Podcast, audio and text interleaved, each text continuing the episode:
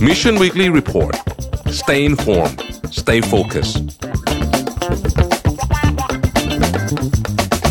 สวัสดีครับ ยินดีต้อนรับเข้าสู่ Mission Weekly Report ประจำวันที่ 3 ตุลาคม 2566 นะครับ วันนี้เป็น EP แรกนะครับ อยู่กับเรา 2 คนก่อน เพราะว่าพี่ปิ๊กติดธุระนิดใช่หน่อยนะครัวับนนี้เอ่อวันนี้พี่ปิ๊กติดธุระครับ ครับ จริงๆ คือวันเกิดพี่ปิ๊กด้วยวันนี้ถูกต้องเขาเกิดพี่ก็ให้เป็น birthday พี่ปิ๊กคด้รับวยครับ happy birthday ครับนะครับ หลายท่านอาจจะงงว่าทำไมถึงมาจัดเป็น weekly อะเนาะก็ต้องเล่าที่มาที่ไปก่อนว่า คือเราจัด daily กันมานานนะสามปีกับอีกประมาณสามปีหกหกเจ็ดเดือนประมาณนี้ใช่ครับใช่แล้วก็ตอนนั้นอะช่วงนั้นอะตอนแรกคนก็ว่าง ครับนะผู้จัดเราก็ว่างเราก็ว่างเพราะว่าโควิดนะครับตอนหลังนี่ทุกคนก็ภารกิจเยอะนะครับ ก็เลยคิดว่าเออ ต้องปรับเปลี่ยนรูปแบบรายการครับสักหน่อยหนึ่งแล้วก็จะมาสรุปข่าวกันเป็นอาทิตย์อาทิตย์ซึ่งก็คงจะเป็นแนววิเคราะห์มากกว่า เพราะว่าอืมนอกจากมันมี breaking news อะไรในวันวันนั้นนะนะฮะเพราะว่าจริงๆมันมีข่าวหนึ่งอาทิตย์มันก็อาจจะ เอ่อถ้ามันเล่าหมดมันจะเยอะมากครับสี่นะฮะชั่วโมงห้าชั่วโมงก็ไม่น่าจะจบใช่นะฮะโอเคนะครับอะเราต้องเริ่มต้นข่าว นี้กันก่อนเลยนะครับ ซึ่งเป็นข่าวด่วนนะฮะอืมนนท์ครับเอ่อก็ไปครับที่ข่าวเมื่อกี้เลยที่เพิ่งเกิดขึ้นเป็น breaking news เลยที่มีเหตุเอ่อยิงเกิดขึ้นนะครับที่ห้างสรรพสินค้าย่านปทุมวัน ซึ่งทุกคนน่าจะทราบข่าวดีอยู่แล้วนะครับ น่าจะมีแต่ละท่านน่าจะได้เห็นข้อมูลข่าวสารกันแล้ว แล้วก็ อัปเดตล่าสุดไปเลยแล้วกันว่าตอนนี้คือจับได้แล้วอืมนะครับแล้วก็กำลังอยู่ในระหว่างการสอบสวนอะไรก็ว่าไปนะครับแล้วก็ข้อมูลที่เราได้รับมาล่าสุดตอนนี้เนี่ยก็คือมีผู้เสียชีวิตสามรายครับนะครับแล้วก็มีผู้ได้รับบาดเจ็บณข้อมูลปัจจุบันนี้ยังไม่นิ่งนะครับแต่ว่ามีผู้ได้รับบาดเจ็บ2ถึง5ราย ยังไม่อืมทราบข้อมูลแน่ชัดครับนะครับแล้วก็สำหรับเรื่องของเอ่อผู้ก่อเหตุอะไรต่างๆ ดีเทลต่างๆนุคิดว่าเดี๋ยวเรารอข้อมูลโซลิดกันอีกทีหนึงใช่ว่าจากจากเอาจริงๆก็คือจากสำนักงานตำรวจแห่งชาติเลยใช่นะคครัรับบเพราะว่าเบื้องต้นที่ทราบข้อมูลคือโฆษกสำนักงานตำรวจแห่งชาติเนี่ยมีการเอ่อเหมือนกับมีทางสำนักข่าว BBC เขาโทรศัพท์ไปถามนะครับก็มีการยืนยันเหตุ ที่เกิดขึ้นที่ห้างเนี้จริง ๆ ว่ามีการยิงจริง ๆ นะครับอืมแล้วก็มีการอพยพคนออกมาจากห้างสรรพสินค้าอันนี้เรียบร้อยแล้วนะครับแล้วก็มีการส่งเจ้าหน้าที่เข้าไปเพื่อสืบสวนเพื่อประเมินสถานการณ์นะครับ แล้วก็มีสถานีรถไฟฟ้าที่ปิดบริการชั่วคราวด้วยครับนะครับซึ่งสถานการณ์ณปัจจุบันตอนนี้เริ่มเริ่มคลี่คลายแล้วเพราะว่าสามารถที่จะจับได้แล้ว ก็อยู่ในระหว่างช่วงของการเคลียร์สถานการณ์ให้กลับมาเข้าสู่ความสงบอีกครั้งหนึ่งครับนะครับอย่างไรก็ดีพื้นที่กลางเมืองขนาดนี้นะครับอืมก็มีรายงานมาว่าพื้นที่กลางเมืองขนาดนี้เนื่องจากหลายสาเหตุรวมๆกันเนี่ยนะครับฝ นตกด้วยแล้วก็เหตุการณ์เอ่อที่นี่ด้วยเนี่ยนะครับ ก็เอ่อรถติดมากครับนะครับแล้วก็การเดินทางค่อนข้างลำบากเลยทีเดียวนะครับ ใครที่กำลังจะต้องเดินทางผ่านจุดนั้น ซึ่งคิดว่าเยอะมากนะฮะเพราะว่าตอนนี้หกโมงพอดีเนี่ยก็เผื่อเวลาด้วยนะครับ หรือว่าใครที่ยังไม่ได้ออกจากออฟฟิศนะครับ อาจจะพิจารณาเลื่อนเวลาออกจากออฟฟิศไปก่อนนะครับ เพราะว่าตอนนี้กลางเมืองวุ่นวายจริงๆวันนี้ฝนตกหนักด้วยนะฮะก็ประเด็นเรื่องเนี้ยเดี๋ยวเรารอความชัดเจนนิดนึงเพราะว่าข่าวที่ออกมาทางโซเชียลมีเดียเองเราก็ไม่แน่ใจว่า เป็นข่าวที่ชัดเจนหรือยังอะใช่ครับนะครับใช่ครับข่าวที่ชัดเจนที่สุดตอนนี้ก็คือข่าวที่ BBC โทรไปสอบถามสำนักงานตำรวจแห่งชาติถูกต้องที่ครับนนท์ว่านะฮะนี่คือออฟฟิเชียลที่สุดแล้วนะตอนนี้นะครับอย่างไรก็ดีมันมีหลายเรื่องนั้นนนท์ที่เราน่าจะคุยกันอะจริงๆจริงๆนะครับเรื่องแรกที่มีการพูดกันเยอะมาก ก็คือเรื่องของ SMS Emergency Alert โอ้นะฮะซึ่งอันเนี้ยจริง ๆ คนพูดมานานละนะครับ คนพูดมานานแล้วแล้วมันก็ควรจะต้องเกิดขึ้นนะครับเออจริง ๆ ส่วนตัวเนี่ย พี่เคยเจอได้รับทีหนึ่งนะฮะตอนนั้นอยู่ที่อเมริกาเสร็จแล้วก็มันมี tornado warning อะ นะฮะอืมมันเป็นอย่างนี้เลยนะครับ คือนอนรอนหลับอยู่นะฮะมือถือปิดส่งปิดเสียงอะไรเรียบร้อยอยูดีไม่มีเสียงเหมือนเขาไม่เคยได้ใช่ไหมอยูดีก็มีเสียงเหมือนไฟอะลามอะนึกออกไหมแต่ว่าเฮ้ยไปดูบนถามก็ไม่มีอะไรนี่หว่าปรากฏอ๋อมันดังจากมือถือฮะครับแล้วมันดังมากๆครับ มันดังแบบที่ไม่มีสัญญาณตั้งปกติที่เราดังตั้งได้แบบนี้อ่านะฮะแล้วแล้วอันนั้นก็คือเราอยู่ต่างประเทศด้วยนะอืมคือเขายิงมาตรงจากคือทุกเครื่องที่อยู่ตรงนั้นน่ะก็ถูกยิงสัญญาณนี้เข้ามาหมด ซึ่งเรื่องนี้สำคัญมากอืมแล้วก็จริง ๆ ไม่ใช่กับกับเหตุการณ์ที่เป็นแบบอย่าง mass shooting อย่างนี้อย่างเดียว จริงๆ พวกเหตุการณ์ธรรมชาติใช่ภัยธรรมหอเหตุการณ์ภัยพิบัติชาติต่างน้ำท่วมอะไรพวกเนี้ยนะฮะๆก็ควรจะต้องมีส่งให้หมด ถูกต้องถูกต้องถูกต้อง หรือว่าอุบัติเหตุใหญ่ๆ รถชนอะไรพวกเนี้ยนะฮะที่ที่มันเป็นเหตุแบบเนี้ยนะครับอืมควรจะมีผมคิดว่าอันนี้เนี่ยน่าจะได้เวลาแล้วครับนะครับ ที่ทางรัฐบาลน่าจะต้องทำคิดว่าเอ่อช่วยเยอะนะ ช่วยเยอะช่วยลดอาการช่วยลดการ panic ด้วยใช่เพราะว่าครับถือเป็นข่าว officialแล้วอย่างน้อยก็คือทำให้คนที่ยังไม่ทราบข่าวนะปัจจุบันตรงนั้นน่ะอืมให้เขารู้ว่ามันเกิดเหตุการณ์อะไรขึ้นอยู่ตรงนี้ เพื่อที่จะได้อ่าพูดง่ายๆก็คือเช็คกับคนใกล้ตัวว่ามีคนใกล้ตัวกำลังอยู่ใกล้ๆพื้นที่ตรงนั้นหรือเปล่า แล้วอย่างน้อยบางคนเนี่ยเมื่อกี้พอเกิดเหตุการณ์ขึ้นปุ๊บนนท์ก็พยายามโทรเช็คกับคนใกล้ตัวอืมว่าแบบเอออยู่ตรงไหนอะไรเงี้ยบางคนยังไม่รู้ข่าวเลยด้วยซ้ำถูกต้องยังไม่เห็นข่าวเพราะว่าเขาไม่ได้ดูโซเชียลมีเดียอ่าใช่ใช่ใช่ไหมฮะ อืมอันนี้เนี่ยจริงๆเนี่ยเอ่อที่ต่างประเทศเนี่ยเขาก็จะมีหลายระบบเลยนะครับระบบที่เป็นเตือนภัยแบบนี้นะฮะเรียกว่าเป็นพวก public safety alert เหมือนที่เราขึ้นในจออ่าอันนี่ของเกาหลีอันนี้ของเกาหลี แต่ว่ามันจะมีบางอันเนี่ยเขาจะใช้ไปถึงเอ่อที่เราเรียกว่า amber alert อ่านนท์น่าจะเคยได้ยินครับใช่ไหมฮะเวลาเด็กเอ่ออายุต่ำกว่าเท่าไหร่แต่ไม่ได้ละสิบห้าสิบหกเนี่ยถูกลักพาตัว แล้วเขาคิดว่ามันเข้าข่ายว่ามีการลักพาตัวมีนู่นมีนี่จริงเนี่ยนะฮะก็จะมีการออก amber alert เลยอืมซึ่งก็คือยิงเข้า SMS ของคนเยอะมากๆสมมติในเมืองก็จะยิงทั้งเมืองอย่างเงี้ยนะ เพื่อให้ช่วยกันเป็นหูเป็นตาให้เจ้าหน้าที่ตำรวจนะครับเพราะว่าอย่างกรณีของเด็กถูกลักพาตัวเนี่ยเอ่อถ้าเกิดว่าเจอคือสถิติมันบอกเลยอะว่าภายในกี่ชั่วโมงเนี่ยมีโอกาสรอดชีวิตสูงอะไรแบบนี้เป็นต้นนะครับอืมเพราะฉะนั้นเราคิดว่าเรื่องนี้ควรทำแล้วก็ไม่ได้ทำยากจริงอ่าใช่ๆคิดว่าซิสเต็มเราทำได้อยู่แล้วครับนะครับ น่าจะมีวิธีน่าจะมีวิธีว่าจะทำยังไง ทีนี้เข้าใจว่าวันนี้รู้สึกว่าจะมีไปสัมภาษณ์ คร่าวๆเร็วๆของเอ่อนายกรัฐมนตรีเศรษฐาทวีสินด้วยนะครับกับครับเหตุการณ์เข้าใจว่าเพิ่งออกจากห้องประชุม แล้วก็น่าจะมีการได้รับการรายงานเบื้องต้นเดี๋ยวเราไปดูคลิปการสัมภาษณ์ของนายกนิดหนึ่งครับแล้วครับเนี่ยวันนี้เราติดตามเอ่อท่านตำรวจของชาติตำรวจแห่งชาติกำลังตามไปครับเรื่องต้นรายงานมีผู้ได้รับการไม่รู้เลยผมไม่ทราบอะไรเนี่ยเพิ่งเพิ่งทราบเมื่อกี้เมื่อกี้คุณชดาทิพย์ประชุมอยู่ด้วยก็ออกไปก่อนท่านเห็นไหมท่านออกไปก่อนแล้วเมื่อกี้เนี่ย ไม่ทราบเลยนะผมไม่ทราบเลยครับเนี่ยเพิ่งออกจากประชุมเนี่ยแต่ว่าเมื่อกี้คุณชดาทิพย์มาขอขอตัวออกไปก่อนเพราะมีจริงที่พารากอนเลยรีบไปนะครับจะไปอันนี้ถึงยังช่วยราชการไปครับไปครับมันจะไม่ไม่ไม่มีอะไรเปลี่ยนแปลงครับไม่มีอะไรเปลี่ยนแปลงครับไม่มีเปลี่ยนแปลงครับท่านนายกก็บอกว่ายังยังไม่ทราบก็คงยังไม่ทราบจริงนั่งน่าจะเพิ่งออกจากห้องประชุมประชุมนะฮะเราก็อันนี้เขาประชุมเรื่องซอฟต์พาวเวอร์นะครับแล้วก็เอ่อเอ่อ จ้าของห้างเองก็อยู่ในที่ประชุมด้วยนะครับอ๋อเหรอคอ่ารับครับแล้วก็เจ้าเมื่อกี้เอ่อเจ้าของห้างก็ออกจากที่ประชุมไปก่อนนะครับอ๋อหลังจากทราบเหตุนะฮะอ่าโอเคแล้วก็เข้าใจว่ามีมีเขียนแถลงบนทวิตเตอร์ขึ้นมาด้วยนะครับครับนายกรัฐมนตรีนะครับ ก็ได้รับข่าวได้รับทราบข่าวสารแล้วเกี่ยวคิดว่าคงต้องรอความชัดเจนอีกทีหนึ่งก็บอกว่าผมรับทราบและติดตามสถานการณ์กรณีที่มีเหตุการณ์กราดยิงในพื้นที่ห้างสยามพารากอน โดยได้สั่งการให้ผู้บังคับบัญชาการตำรวจแห่งชาติลงพื้นที่ตรวจสอบ และติดตามสถานการณ์โดยสิ่งที่ผมอยากที่สุดในตอนนี้ก็คือความปลอดภัยของประชาชนทุกคนและขอให้ปฏิบัติเอ่อขอให้ผู้ปฏิบัติงานในพื้นที่ติดตามดูแลสถานการณ์อย่างใกล้ชิดและขอให้ทุกคนปลอดภัยครับ อืมครับ ทีนี้เหตุการณ์กราดยิงครับนนท์ครับเอ่อมีโอกาสเกิดขึ้นได้ทุกที่อืมนะฮะแล้วก็แม้เราไม่อยากให้เกิดเราเราเราไม่มีใครอยากให้เกิดแน่นอนแต่ว่าเราก็มีข้อมูลครับผมจากสำนักงานตำรวจแห่งชาติว่าถ้ากรณีที่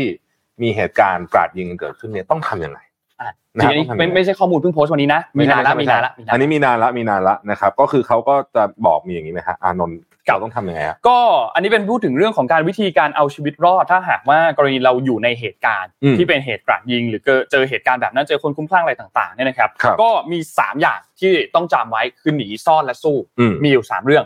หนีก่อนหหนีนีก่อนเนี่ยคือพูดง่ายๆเวลาเราเข้าไปในสถานที่อะไรก็ตามครับนะครับให้พยายามที่จะสังเกตทางเข้าออกไว้ก่อนอืมรวมถึงทางเข้าออกฉุกเฉินต่างๆอันนี้ไม่ไม่ใช่ในเหตุการณ์ด้วยนะ ในสถานการณ์ปกติ จริง ๆ ทุกทุกทุกสถานการณ์ถูกควรสังเกตอยู่แล้ว คือให้นะรับให้พอรู้พอรู้ว่าถ้ามันเกิดเหตุการณ์อะไรขึ้นจริงๆอะทางอ่าเข้าทางออกมันอยู่ตรงไหนครับนะครับแล้วถ้าเกิดเหตุเนี่ยควรจะต้อง ไปในเส้นทางไหนอืมซึ่งโดยมากปกติแล้วเนี่ยห้างสรรพสินค้าโรงแรมโรงพยาบาลทั่วไปเขาก็จะมีแบบพวกแมปอะไรพวกนี้อยู่แล้วใช่มีป้ายส่วนใหญ่จะอยู่ตามหน้าลิฟต์บ้าง หน้าห้องน้ำหน้าอะไรเงี้ยก็จะมีป้ายพวกเนี้ยคอยติดอยู่ตรงแต่นั้นแต่เวลาตกใจอะบางทีมันหาไม่เจอใช่ถ้าเราไม่ได้เข้าใจครับดูก่อนนะอ่าเข้าใจแล้วก็อะไรที่ไม่จำเป็นที่ติดตัวอยู่ ก็ไม่ก็ทิ้งก่อนทิ้งก่อนทิ้งก่อนเอาชีวิตรอดก่อนอืมนะครับแล้วก็ช่วยเหลือคนอื่นเท่าที่เราสามารถจะช่วยได้ครับ เน้นก็คือเอาตัวเองก่อนอืมพยายามเอาตัวเองให้รอดก่อนใช่แล้วถ้าสามารถที่จะช่วยเหลือคนไหนได้ก็ช่วยเหลือนะคครัรับบนี่คือเรื่องหนีสองคือเรื่องของงานซ่อนครับ ถ้าหากว่าหนีออกไปไม่ได้อืมไม่มีเส้นทางที่จะออกไปให้ซ่อนครับ ซ่อนในที่นี้มีตรงไหนบ้าง เช่น เรื่องของการเข้าไปในห้องไปในอะไรต่างๆ เราล็อกประตูเพื่อให้ไม่ไม่ให้สามารถให้คนเข้ามาในตรงนั้นได้อืมนะครับ หรือว่าพูดง่ายๆคือซ่อนให้พ้นสายตาเอ่อพวกแสงโทรศัพท์เสียงโทรศัพท์พยายามปิดให้หมดนะครับ แล้วก็แล้วก็อยู่ให้เงียบที่สุด พยายามที่จะรอจนกว่าสถานการณ์จะคลี่คลายอืมแล้วก็ค่อยออกมานะครับสำคัญมากอย่าทวีต location ของตัวเอง หรือส่งหรือถ่ายรูปอ่าหรืออะอะไรไรอย่างก็ตามนี้เด็ดขาดนะฮะนะครับ และทางเลือกสุดท้ายที่ถ้าเป็นไปได้ไม่อยากให้มาจนถึงทางเลือกนี้คืออืมการสู้นะครับครับ ถ้าหากว่าไม่สามารถหนีหรือไม่สามารถซ่อนตัวจากคนร้ายได้ หรือคนร้ายกำลังที่จะเข้ามาแล้ว ก็พูดง่ายๆก็คือตามตามคำแนะนำให้ร่วมกันสู้ เพื่อให้มีโอกาสรอดนะครับอืมหรือว่าใช้การซุ่มโจมตีโดยที่ไม่ให้คนร้ายเนี่ยรู้ตัวนะครับอาจจะหลบอยู่ตามมุมหรืออะไรกับต่างก็ตามนะครับแล้วก็ให้หาของที่อยู่ใกล้ๆตัวมาใช้เป็นอาวุธนะครับแล้วก็ใช้ทุกวิธีการที่นึกได้แหละครับเพื่อที่จะเอาตัวรอดในสถานการณ์ตรงนั้นครับนะครับแล้วก็ที่สำคัญที่สุดคือการโทรหา 191อ่าใช่เพื่อใช่ขอใช่ความช่วยเหลืออมนะครับและควรจะโทรในจังหวะที่เราพอจะทราบว่าเราโทรปลอดได้ภัยแล้วนะครับ ถูกต้องโทรครับขอโทรได้แล้วนะครับ อันนี้ก็เป็นข้อมูลจากสำนักงานตำรวจแห่งชาตินะครับอืมที่เอามาเตือนทุกท่านจริงๆเขาเตือนกันมาหลายทีแล้วล่ะนะครับ เราก็หยิบกันมาให้ทุกท่านเห็นกันอีกทีหนึ่งนะครับ แต่เหตุการณ์นี้สร้างความสะเทือนขวัญให้กับเอ่อชาวไทยพอสมควรเหตุผคลรับเพราะว่าเราเอ่อคือสมัยก่อนนู้นเลยเนี่ยนะกราดยิงกับประเทศไทยเนี่ยมีน้อยมากอ่านะครับจริงแต่ว่าถ้าเราย้อนหลังกลับไปในช่วง30ปีที่ผ่านมาเนี่ยมีเหตุการณ์ใหญ่ๆหลายครั้งอะจริงคนะครัรับบทั้งในการที่ใหญ่หลายโคราช ทั้งที่โคที่โรรางชเรียนอนุบาลตอนนั้นหนองบัวลำพูที่ลบบุรีด้วยนะอ่าครับหลายหลายหลายครั้งนะครับครับมันมันก็เลยเริ่มเป็นเหตุที่ว่าเอ้ยมันชักจะมีความบ่อยอืมคือถ้าเป็นที่อเมริกาเนี่ยโอเคนั่นแหละคือเขาบ่อยไปจริงๆอะนะครับ ก็เลยเป็นสาเหตุว่าเอ๊ะเราเรื่องกฎหมายควบคุมปืนเนี่ยนะฮะอ่ามันควรจะต้องถูกพิจารณาหรือเปล่านะคครัรับบเพราะว่าเอ่อกฎหมายครอบครองปืนประเทศไทยเองก็ ก็ถ้าเกิดว่าไปเปรียบเทียบกับประเทศอื่นนะนะครับ ก็ถือว่าอยู่แบบลักษณะใช้คำว่ากลางๆแล้วกันครับนะครับเทียบกับประเทศที่ยากๆเลยนะเอาแบบญี่ปุ่นเนาะอะญี่ปุ่นนี่โอ้โหจะซื้อปืนทีหนึ่งนี่โอ้โหแบบเรื่องใหญ่มากนะครับ ต้องมีการไปสอบทดสอบเอ่อสภาพจิตนะฮะรวมไปถึงว่าเขาไปสัมภาษณ์ถึงเพื่อนบ้านเพื่อนบ้านเลยนะว่าคนนี้เป็นยังไงอะไรแบบเนี้ยคือไม่ใช่ยากมากคือยากยากมามากกยากมากคือแทบจะเรียกว่าแทบจะเป็นไปไม่ได้เลยครับนะฮะในการซื้อทีนี้ของไทยเองเนี่ยก็อาจจะง่ายกว่านะครับ แล้วก็ของไทยเองก็ต้องยอมรับว่ามีปืนผิดกฎหมายเยอะด้วยนะครับ อันนี้ก็อาจจะต้องเออ ลองดูว่าเรื่องนี้เนี่ยจะเป็นจุดทริกเกอร์ในการทำให้ความเข้มงวดในเรื่องนี้เพิ่มขึ้นหรือเปล่า อีกเรื่องหนึงที่คนพูดถึงเยอะครับ คือเครื่องตรวจวัตถุอ๋อก่อนเข้าห้าง ซึ่งเราก็ต้องยอมรับอะว่ามัน อืมตามนั้นแหละครับ มันไม่ค่อยคือมันตีมเขาไม่มีใครดูอะพูดจริงอ่าใช่นะฮะคือคนมันเยอะ ทีนี้ก็ต้องมานั่งคิดว่าเอ๊ะมันมันมันจะมีวิธีการไหนไหมในการะคบตรวจสอบในการที่จะสกรีนอ่าใช่ว่า คือแล้วมันมาเป็นช่วงๆด้วยนะพี่เอาจริงใช่ใช่ๆบางบางช่วงก็จะมีมาตั้งอืมบางช่วงก็จะไม่มีถูกต้องคือเราก็คือเราก็คืออย่างนี้ฮะคือคนมันเยอะมากจริงๆครับใช่ไหมมันไม่เหมือนสนามบินที่เราสามารถช n น e l คนเข้ามา แล้วก็โอเคทีละคนแบบนี้ได้เอ่อแล้วสนามบินเนี่ย คนเข้าใจว่าต้องเสียเวลา 20นาทีในการผ่านตรงเนี้ยอ่าทุกคนเข้าใจ แต่ว่าถ้าไปตั้งในจุดที่สาธารณะเนี่ยไม่แน่ใจว่าคนจะโวยวายขนาดไหนนะคืออันนี้มันก็ก็ก็เป็นเรื่องที่ซับซ้อนอะนะครับ อันนี้ก็เข้าใจนะฮะครับอืม น่าจะต้องมีการพูดคุยหาโซลูชันกันแหละอืมว่าว่าว่าจะอย่างไรกันดีเรื่องนี้ เพราะว่า โอ้เหตุการณ์แบบนี้มันก็เกิดใช่จะบอกว่าไม่บ่อยช่วงหลังๆนี่ก็เห็นเยอะใช่ครับเริ่มเห็นบ่อยขึ้น เริ่มเห็นบ่อยนะฮะแล้วก็เหตุการณ์ครั้งนี้เดี๋ยวต้องรอฟังรายละเอียดครับคิดว่าพรุ่งนี้รอแถลงดีกว่าอืมนะครับมีรอแถลงจากทางตำรวจนะฮะครับ ไปที่เรื่องต่อไปไหมฮะเรื่องต่อไปน่าสนใจก็คือเป็นเรื่องของเรื่องตำรวจเหมือนกันอ่าอ่านะฮะ คือรายการ Mission Weekly Report เนี่ยพี่แทนอืม concept เนี่ยมันมันจะไม่เหมือนกับตอนที่เราทำ Daily ใช่ตอนที่เราทำ Daily มีข่าวอันไหนมี breaking news หรือมีเรื่องอะไร เราก็อ่าจะครอบคลุมหมดนะอืมเพราะว่าเราอ่านทุกวัน แต่ใช่ว่าอันนี้พอมันเป็นรายสัปดาห์เนี่ยเราก็จะ scope ให้มันเป็นราย topic แล้วอืมเช่น มันจะมี topic เรื่องของการเมือง มี topic social issue มี topic ที่เป็น business หรือมี topic อื่น ๆ ต่างๆ ครับๆ นะครับนะฮะซึ่งเราก็มีทั้งหมด 4 เรื่องแหละหลักๆนะครับที่เป็น topic ครอบคลุมและอาจจะมีข่าว breaking news หรือมีข่าวเสริมอื่นๆมาด้วยนะครับใช่เรื่องแรกที่ที่พูดถึงเมื่อกี้ก็คือเรื่องไทม์ไลน์ของผบตรคนใหม่ โอ้เรียกได้วุ่นวายมหากาพย์นะมหากาพย์มหากาพย์เป็นเป็นโอ้คืออย่างกะดูหนัง Infernal Affairs อ่าจริงครับนะฮะคือเรื่องนี้เนี่ยถ้าถ้าเราดูเหตุการณ์ดูทีละจุด อาจจะยังไม่ได้รู้สึกอะไรมากอืมแต่พอมาคอนเน็กทีละจุดแล้วรู้สึกใช่ว่าใช่เอ้ยมันดูเชื่อมกันหมดเลย ใช่ คือจริงๆมันต้องย้อนหลังกลับไปตั้งแต่เรื่องกำนันนกเลยนะอะใช่ถูกคไหมรับฮะตั้งแต่ตอนมีเรื่องกำนันนกเนี่ยนะฮะแล้วก็ต่อมาเรื่อยๆเนี่ยครับนะครับจนกระทั่งถึงการแต่งตั้งผบตร ซึ่งตอนนี้เหมือนเรื่องจะสงบลงอะนะครับ แต่ว่านักข่าวที่เขาทำข่าวเขาก็บอกว่ามันเป็นแค่แค่มันมอดลงไปนิดนึงเฉอ๋อยๆนะฮะคือล้อล้อจุทุดกอย่างมันรอปะทุอยู่ครับนะครับ เราก็ต้องเข้าใจกันก่อนว่าเอ่อ ในองค์กรที่ใหญ่แบบองค์กรตำรวจเนี่ยนะครับ มันก็จะมีแน่นอนละมีหลายฝ่งหลายฝ่ายนะฮะนี่เป็นเรื่องธรรมดามีสายนั้นสายนี้สายนี้ จริง ๆ น่าสนใจตั้งแต่ตอนแต่งตั้งแล้วนะฮะครับคือรัฐบาลที่แล้วเนี่ยนะครับของพลเอกประยุทธ์เนี่ยนะฮะถ้าใครจำได้เนี่ยนะฮะแต่งตั้งเอ่อผู้บัญชาการเหล่าทัพอะไรเรียบร้อยเนาะแต่ว่าตำรวจไม่ตั้งนะฮะครับปล่อยไว้ก่อนเพรอราะไว้ว่าก่อนเหมือนกับว่าอาอาจจะคิดว่ารู้อยู่แล้วว่าปัญหาเยอะครับ นะฮะก็เลยปล่อยให้มาถึงตอนนี้นะครับเอาแล้วนนท์เอามาเล่าไล่เรียงกันว่าเป็นยังไงบ้างอ่าได้ครับเรียบเรียงไทำลายกันนิดนึงครับเกี่ยวกับเรื่องของเอ่อประเด็นการแต่งตั้งผบตรนะครับอันนี้ต้องย้อนกลับไปตั้งแต่ถึงวันที่ 25 ตุลาที่ผ่านมาเลยนะครับตอนนั้นเนี่ยถ้าใครเห็นข่าวก็จะจำได้ว่ามีภาพของเอ่อตำรวจไซเบอร์แล้วก็ชุดคอมมานโดครับที่มาแบบจัดเต็มเลยจะเต็มจะเต็มจะเต็มจัดเต็มมากจัดเต็มมากเห็นชุดแล้วก็แบบงงเลยโอ้โหครับนี่อะไรถ้าเทียบกับชุดของรองผบตรแล้ว ก็คนละเรื่องคือคือคือท่านบิ๊กโจ๊กเนี่ยก็คิดว่าแกเพิ่งตื่นจริงๆอะครับนะนี่ฮะคือชุดนอนจงๆนะครับนี่คืชุอดนอนเลยนี่คือชุดนอนเลย แต่ว่าชุดคอมมานโดที่ไปเนี่ย ไม่ไม่ใช่คอมมานโดไม่ใช่คนนี้นะด้วยไม่ใช่คนนี้นะนี่อ่านี่นะฮะคืออันเนี้ยแบบเต็มที่เลยครับนะครับ เต็มที่เลยเราก็ อืม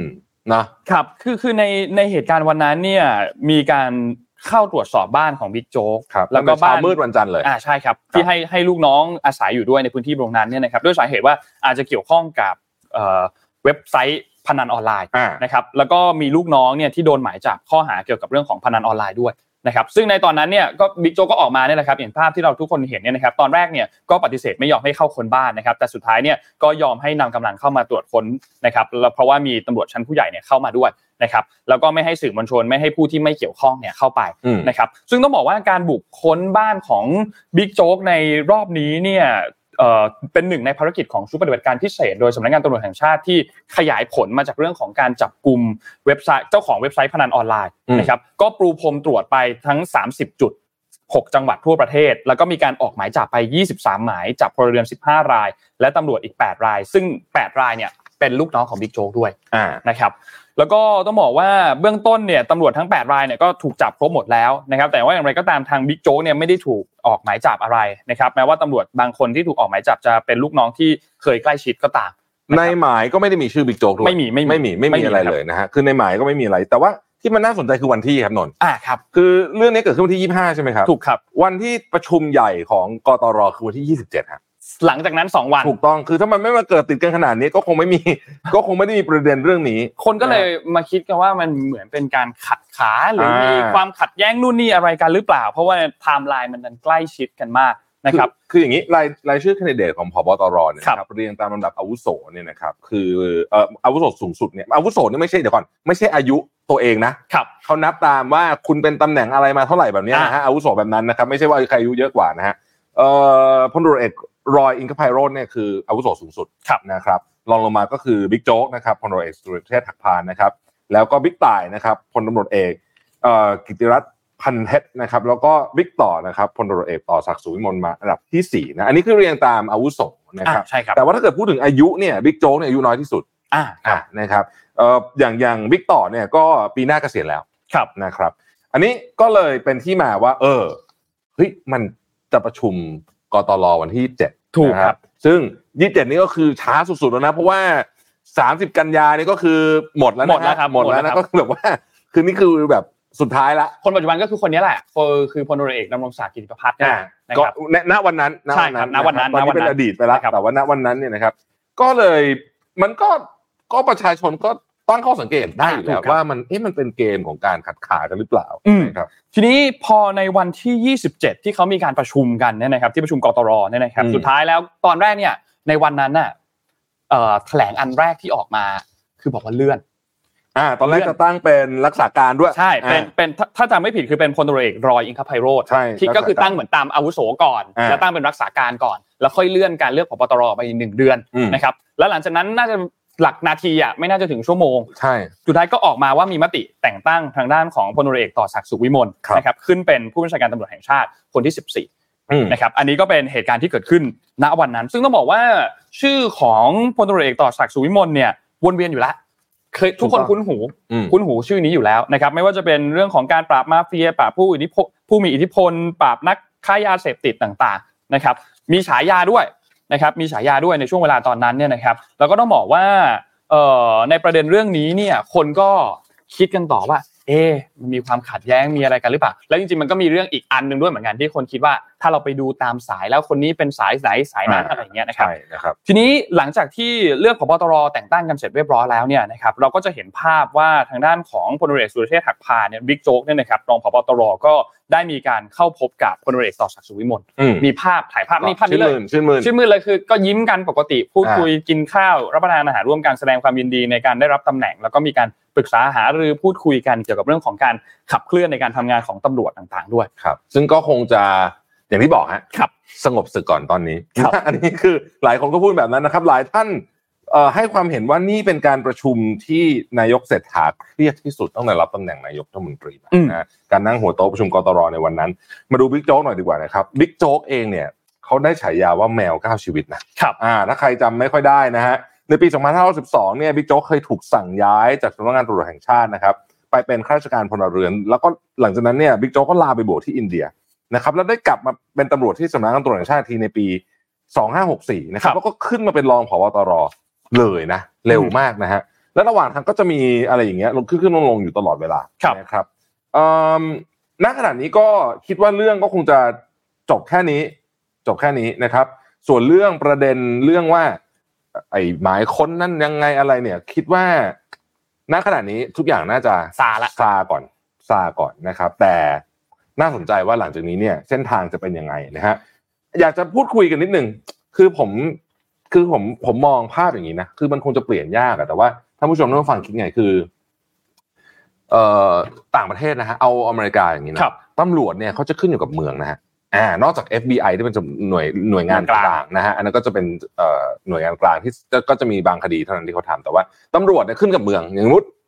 LA ก็ LAPD อ่านะครับก็ก็ก็ใหญ่นะ ก็ใหญ่แต่ว่าก็มีอำนาจเฉพาะในเมืองนั้นนะคครัรับบคุณไปซานฟรานก็เป็น SFPD อะไรก็ว่าไปมี NYPD ของนิวยอร์กอ่า NYPD ของนิวยอร์กอันนั้นก็ใหญ่เหมือนกันเพราะว่าคนก็เยอะนะมันเมืองใหญ่นะ แต่ว่าตำตำรวจจะไม่มีแบบแบบแบบคุมทั้งประเทศครับไม่มีนะฮะอันนั้นก็เป็นแบบหนึ่งซึ่ง มันก็จะทำให้เหมือนกับ ผมคิดว่าเรื่องของอำนาจอะ มันจะไม่คือคือตำรวจใกล้ประชาชนมากครับนะครับ แล้วตำรวจเนี่ยไม่เหมือนทหารทหารมีความจำเป็นจะต้องเป็นหนึ่งยูนิตอะเพราะว่าเวลาคุณไปลบคุณไปลบคุณต้องไปหมดอะถูกไหมไปเป็นเมืองไม่ได้แต่แต่เอาไปเป็นเมืองไม่ได้ แต่ตำรวจคุณไม่ได้ไปลบข้างนอกประเทศไงครับคุณจัดการในพื้นที่ดูแลความปลอดภัยในาในเมือง นอกจากว่าโอเค อ่ามันมีตำรวจอย่างเช่น FBI ที่เป็นอาคดีที่ข้ามรัฐอะไรแบบนี้ใช่ไหมครับก็ให้ FBI ทำไปเนาะเนี่ย อยากรู้เหมือนกันว่าทุกท่านมีความคิดเห็นยังไง ว่าเออระบบมันควรจะเปลี่ยนไหมนะครับครับถ้าไปดูตำแหน่งในสหรัฐอเมริกาเนี่ยเราจะเห็นว่าตำรวจแบบนายพลอะไรนี่ไม่มีนะฮะอ่าใช่ใช่เออไม่ค่อยได้ยินชื่อ ไม่ได้ยินไม่ได้ไม่ค่อยได้ยิน Pol- police commissioner เนี่ยคือหัวหน้าตำรวจของเมืองเนี่ยเออ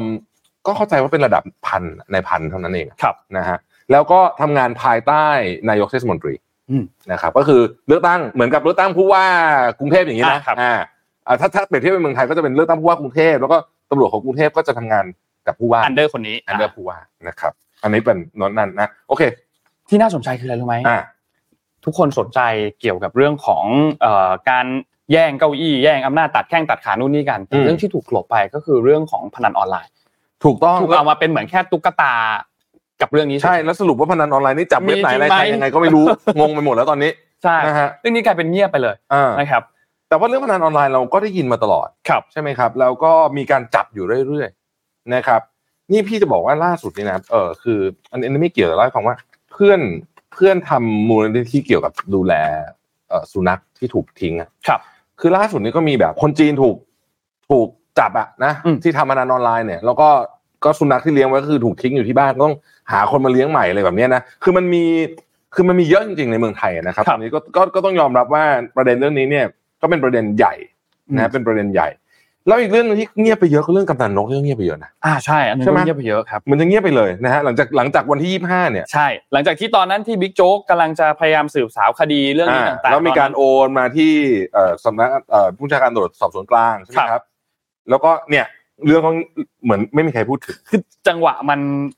มันดู ทุกอย่างมันดูลงล็อกไปหมดอะพอดีไปหมดนะฮะนะครับก็ต้องรอติดตามครับเพราะว่าประเด็นเรื่องนี้เนี่ยจริง ๆ มีเกี่ยวข้องกับหลายเรื่องทั้งเรื่องสวยเรื่องพนันออนไลน์เรื่องวงการสีเทาต่างๆทั้งหลายเนี่ยนะครับแล้วอย่าลืมตำรวจทางหลวงด้วยนะอ่าใช่อ่าอย่าลืมว่าเริ่มต้นมาทั้งหมดเนี่ยเรื่องมันคือตำรวจทางหลวงนะครับถูกต้องครับมันมีเรื่องนั้นอีกเพราะฉะนั้นสิ่งที่เอ่อ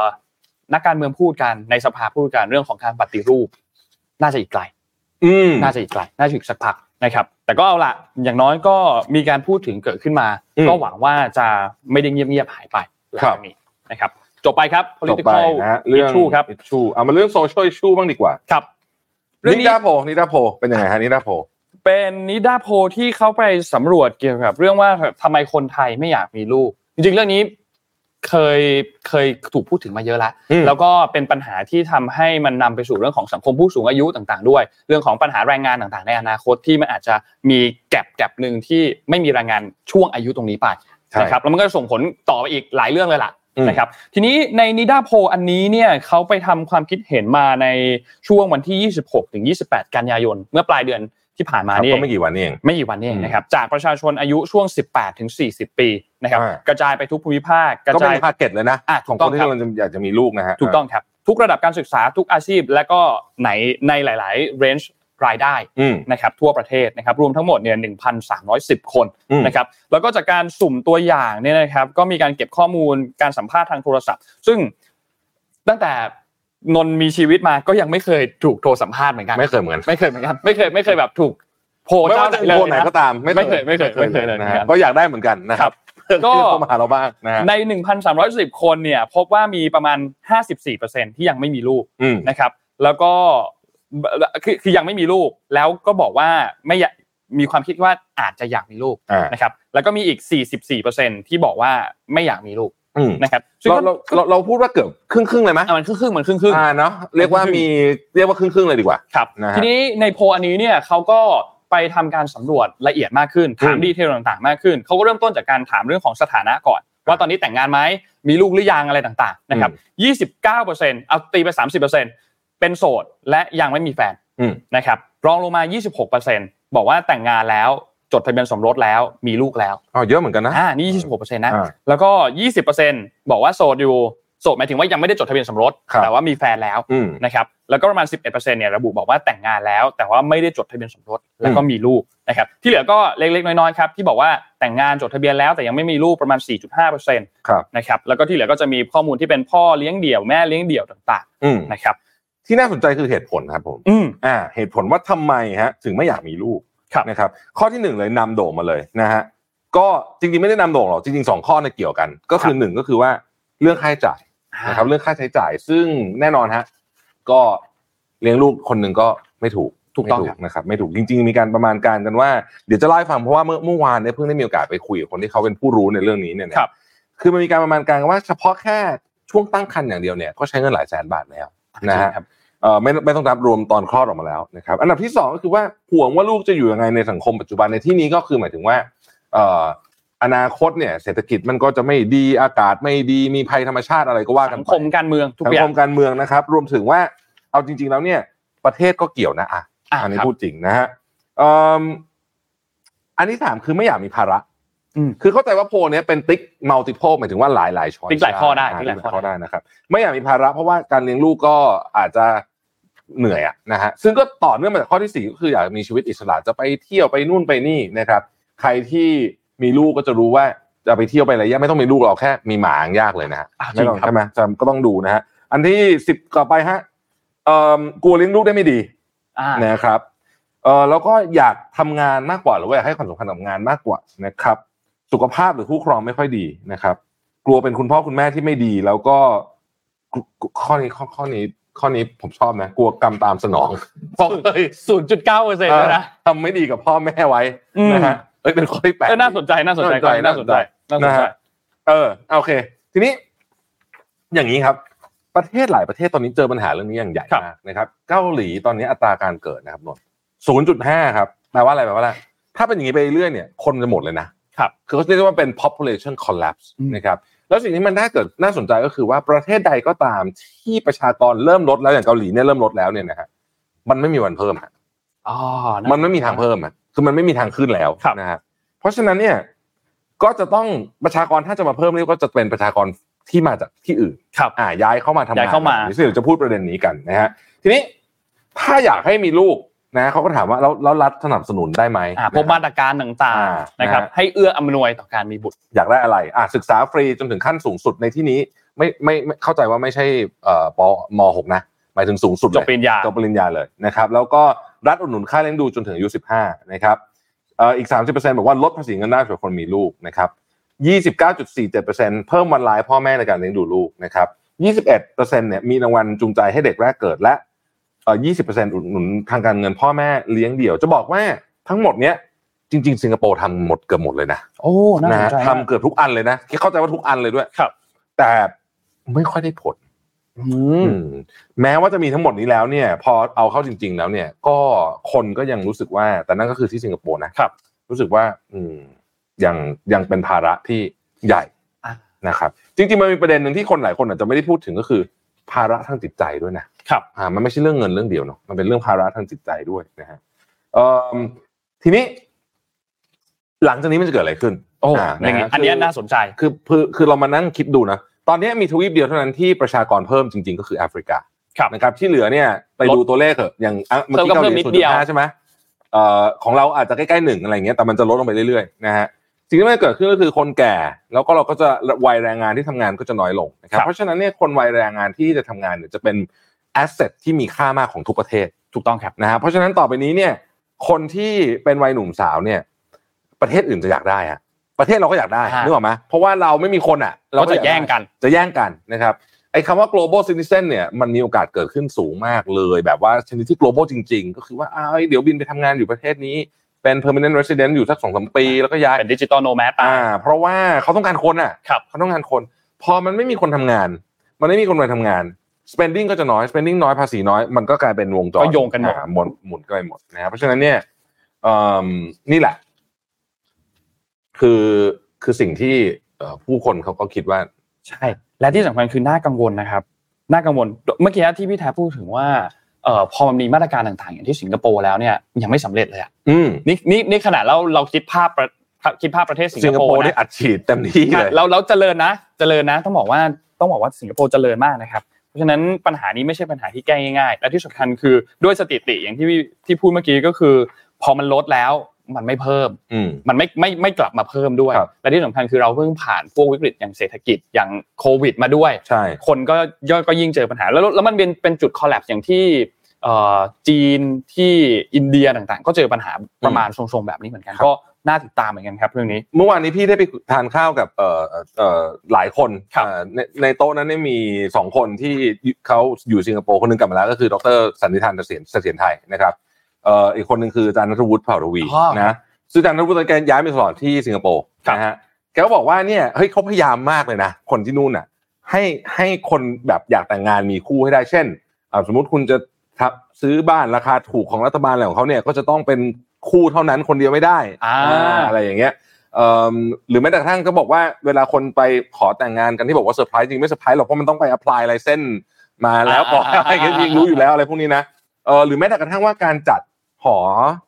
ของของของมหาวิทยาลัยเนี่ยนะครับเขายัง encourage ให้ผู้ชายผู้หญิงที่มีโอกาสเจอกันเยอะเลยแล้วคือเขาพยายามทำทุกอย่างจริงๆนะฮะก็ยังไม่ค่อยสำเร็จต้องครับต้องใช้คำนี้ เพราะว่า อันนี้อันนี้เป็นปัญหาใหญ่นะแต่มันเป็นปัญหาที่ใช้เวลานานกว่าจะเห็นผลครับนะครับข้ามไปหนึ่ง generation เนี่ยก็อาจจะอาจจะอาจจะเห็นอะไรเยอะกว่านี้อืมนะก็เมืองไทยไม่รู้เป็นยังไง แต่ว่าเอิ่มอนาคตเนี่ยอย่างที่บอกก็คือความดิจิ t a ลโนแมดเนี่ยมันจะเยอะขึ้นผมเชื่อ ครับ นะฮะมันจะมีคนเอ่อที่เดินทางไปด้วยเดิทำงานไปด้วยอะไรอย่างเงี้ย เพราะว่า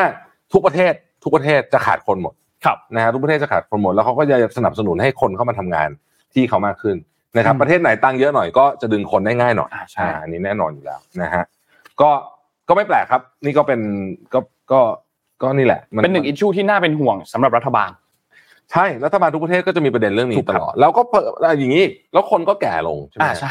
แต่ว่า แต่ว่าอายุยืนครับนะฮะแปลว่าอะไรแปลว่ารัฐบาลมีหน้าที่ต้องดูแลนะฮะและรู้ต้องดูแลนานขึ้น ต้องดูแลและใช้เงินเยอะขึ้นใช้เงินเยอะขึ้น แต่คนหาเงินน้อยลงอ่านะมันก็จะเป็นปัญหาเรื่องประกันสังคมนั่นแหละที่เขาคุยกันว่าเอ้ยประกันสังคมนี่มันจะไหวไหมอนาคตเนี่ยนะครับคำว่าประกันสังคมนี่ไม่ได้หมายถึงเฉพาะที่ประเทศไทยนะครับทั่วโลกมีปัญหาหมดก็อย่างที่เราเห็นที่ฝรั่งเศสที่ประท้วงประท้วงกันว่า จะขอขยายเวลาในการทำงานเกษียณออกไปก็เรื่องนี้แหละฮะก็ครับเป็นประเด็นเรื่องนี้นะครับ อะทีนี้มันก็มีอะไรอีกลีดไปสู่เรื่องต่อไปเลยคือเรื่องอีโคโนมิกครับเป็นการแถลงเรื่องเอ่อที่ที่นายกรัฐมนตรีเนี่ยมีการแถลงหลังจากที่มีการเรื่องมอบนโยบายเรื่องแนวทางต่างๆ ในการจัดทำงบประมาณในปี 2567 ก็คือปีหน้าเนี่ยนะครับ ซึ่งเอ่อรัฐบาลปัจจุบันเนี่ยในตอนนี้ที่เข้ามาบริหารประเทศก็ต้องบอกว่าเป็นช่วงเวลาที่ ท้าทายมากท้าทายมีมีมีหลายแง่มุมมากอ่ามีหลายปัจจัยมาก ไม่ว่าจะเป็นเรื่องของสังคมเองเรื่องเศรษฐกิจรวมถึงเรื่องการเมืองด้วยนะครับ แล้วก็ต้องบอกว่าผลกระทบที่เกิดขึ้นณปัจจุบันตอนนี้ ทั้งในทั้งนอกอืมโอ้เยอะเหลือเกิน เยอะเลยแล้วยังมีเอ่อ post covid ที่กำลังตามมาช่วงนี้ด้วยนะครับครับหลังจากที่สถานการณ์ฝุ่นมันเริ่มคลี่คลายแล้ววันนี้ค่าเงินบาทหลุด 37 บาทเรียบร้อยแล้วนะครับซึ่งอันนี้อะก็ต้องบอกว่าเหนื่อยเลยเหตุผลเพราะว่ามันอย่างเงี้ยคือ คือค่าเงินบาทหลุด37บาทเนี่ยเอาคนบอกเฮ้ยส่งออกดีใช่ไหมอะไรแต่ว่าอย่าลืมว่าตอนเนี้ยน้ำมันราคาขึ้นอยู่ครับน้ำมันกำลังอยู่ในขาขึ้น เพราะฉะนั้นเนี่ยการที่เราเงินอ่อนครับน้ำมันขึ้นเนี่ยโอ้โห อันเนี้ยเหนื่อยเหนื่อยครับนะฮะกองทุนน้ำมันเนี่ยเดี๋ยวก็จะต้องกลับมา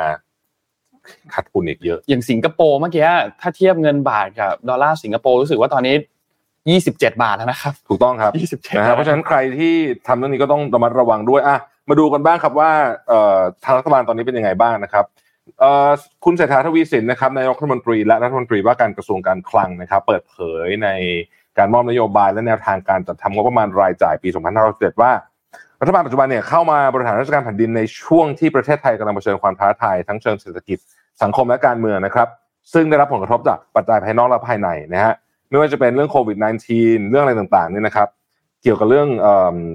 แกพูดถึงเรื่องว่าความเหลื่อมล้ำด้วยนะอ่าในประเด็นนี้ด้วยนะครับ ผมจะเล่าสถานการณ์ภายนอกภายในให้ฟังว่าตอนนี้มีอะไรบ้างทุกท่านจะได้เห็นภาพตามนึกภาพตามออกนะคดีรับเลยครับ เอาข้างนอกก่อน ข้างนอกนะครับ ประเด็นที่หนึ่งครับ ตอนนี้เนี่ยเอ่อเราเข้าสู่ช่วงเอลนินโยละนะฮะอ่าเอ่ออย่างยังไม่เต็มที่แต่กำลังนะครับ หมายความว่าอะไรเอ่อที่ที่มันแรงมันจะแรงมาก ที่ที่มันน้ำน้ำเยอะมันจะเยอะเกินไปครับนะครับ ผลผลิตทางการเกษตรอาหารต่างๆนะฮะ ราคาจะขึ้นแน่นอน ณ ขณะนี้ขึ้นแล้วด้วยนะฮะใช่ข้าวเครื่องตอนนี้เริ่มขึ้นไปแล้วนะคบางประเทศอ้อยก็ขึ้น ยกเลิกการส่งออกด้ยวยกเลิกการส่งออก เช่นอินเดีย บอกใช่ว่าครับเฮ้ยไม่ส่งออกแล้วนะครับเอ่ออะ เพราะฉะนั้นราคาอาหารขึ้นแน่นอน ราคาอาหารขึ้นแปลว่าอะไรครับ แปลว่าเงินเฟ้อเอาไม่อยู่ ต้องขึ้นต่อ เงินเฟ้อขึ้น สิ่งที่ต้องขึ้นตามคือดอกเบี้ยครับนะครับ และเอ่อถ้าไปดูเฟดนะฮะเจอโรมพาวเวลก็บอกว่าก็อืมอืมอืมยังไงก็ขึ้นขึ้นนะฮะ จะสู้กับเงินเฟ้อต่อไป ทีนี้ พอเป็นอย่างนี้ปุ๊บอะไรตามฮะ ดอกเบี้ยตามใช่ไหมดอกเบี้ยขึ้นปุ๊บเนี่ยนะครับ สิ่งที่มันเกิดขึ้นก็คือว่า เราลองนึกภาพตามนะทุกคน พันธบัตรรัฐบาลสหรัฐครับ ได้ดอกเบี้ยห้าจุดเอาให้ห้าเปอร์เซ็นพออืมจริงๆมันเกินด้วยนิดหนึ่งนะฮะห้าเปอร์เซ็นต์นะครับไอ้ยซื้อหุ้นนี่ผลตอบแทนเจ็ดแปดเปอร์เซ็นสมมติอะดวงดีๆด้วยนะ ต้องดูต้องต้องต้องดีด้วยนะ เฮ้ย คนก็แบบอ้าวงี้ไปซื้อพันธบัตรรัฐบาลดีกว่า แปลว่า เงินที่มันจะไหลเข้ามาในการ invest ในธุรกิจเนี่ยมันจะน้อยลงครับนะครับ คนก็จะเอาเงินไปเก็บ คือพูดง่ายๆคือการที่ดอกเบี้ยมันสูงแบบนี้มันดูดซับสภาพคล่องทั้งหมดครับคนทำธุรกิจอยู่จากเดิมเมื่อ 2 ปีที่แล้ว ดอกเบี้ยอยู่ 0.25%หรือ 0%ใช่ไหมตอนนี้ 5%กว่าครับนี่คือดอกเบี้ยที่อเมริกานะครับซึ่งมันส่งผลกระทบกับทั้งโลก ก็ทำให้ธุรกิจเนี่ยจะเติบโตช้าลงอย่างครับแน่นอนนะครับของแพงเอ่อเงินเฟ้อธุรกิจเติบโตช้านะครับ เพราะฉะนั้นเนี่ยหนี้ครับ อืมอ่าหนี้หนี้ที่คุณมีอยู่ปกติจ่ายหนี้อยู่ร้อยละสามเปอร์เซ็นต์นะฮะมันจะเพิ่มขึ้นครับอ่านะครับ และหนี้ของเราก็ไม่ใช่หนี้เฉพาะในประเทศเนาะเราก็มีหนี้ข้างนอกประเทศด้วยนะครับอ่าอันนั้นคือปัจจัยภายนอกครับนะครับ ยังไม่รวมถึงเรื่องว่าเอ่อไต้หวันจีนจะเป็นยังไงโอ้นะครับเอ่อยังไม่รู้อีกนะไอ้พวกครันั้บนก็ยังมีอีกนะฮะเรื่องประเด็นเรื่องเอ่อภูมิรัฐศาสตร์ต่างๆนานาซึ่งเรื่องนั้นเนี่ยก็ต้องต้องไปคุยกันว่าอีกยาวนะครับที นี้พอมองกลับมาในประเทศไทยเนี่ยพอเราเห็นภาพของของเอ่อแบบดอกเบี้ยที่เป็นขาขึ้นแน่นอนแล้วเนี่ยนะฮะเพราะคือคือยังไงมันขึ้นแน่ขึ้นมากขึ้นน้อยถูนะกมันครับขึ้นอยู่แล้วเพราะว่าทั้งโลกมันขึ้นหมดนะฮะแล้วก็เงินเฟ้อเป็นแบบนี้เนี่ยนะครับสิ่งที่มันเกิดขึ้นก็คือว่าประเทศไทยมีความเปราะบางในเชิงของหนี้ครัวเรือนนะครับหนี้ครัวเรือนประเทศไทย 90 กว่าเปอร์เซ็นต์ของ GDP เนี่ยเฮ้ยเหนื่อยเลย เพราะว่าตอนเนี้ยคุณต้องเอาเงินไป service หนี้เยอะพอคุณเอาเงินไป service หนี้เยอะคือพูดง่ายๆคือหาเงินไม่ได้ไปคืนหนี้ก่อนครับ เงินที่เหลือมาใช้จ่ายก็จะน้อย ธุรกิจก็จะเติบโตได้ยากกำลังซื้อก็จะลดลงนะครับอย่างอันนี้ที่แหละคือความท้าทายที่ที่คุณเศรษฐาพูดถึงเรื่องนี้เนี่ยจริงๆแล้วเนี่ยเราเราพูดเรื่อง aged society ไปเมื่อกี้เนาะอืมซึ่งมันทำให้ workforce มันน้อยลงพอ workforce น้อยลงปุ๊บเอ่อสัดส่วนแรงงานต่อประชากรเองมันก็ไม่ค่อยดีอืมนะครับนั่นเป็น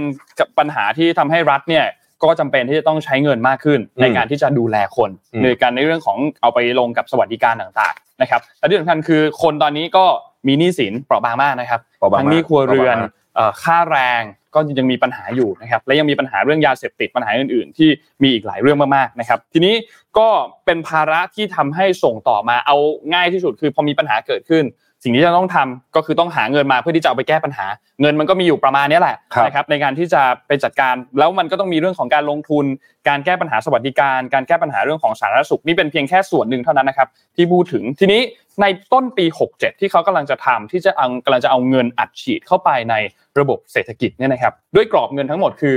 560,000 ล้านบาท อันนี้คือหนึ่งหมื่นบาทดิจิตอลอ่าถูกต้องครับนะฮะ ก็ไอ้เงินเม็ดเงินก้อนนี้เนี่ยจะแตกต่างจากการกระตุ้นเศรษฐกิจต่างๆ ที่เคยเกิดขึ้นที่ผ่านมานะครับเป็นการกระซึ่งเกาะคือที่ผ่านมาเนี่ยเศรษฐาเนี่ยบอกว่า เวลากระตุ้นเนี่ย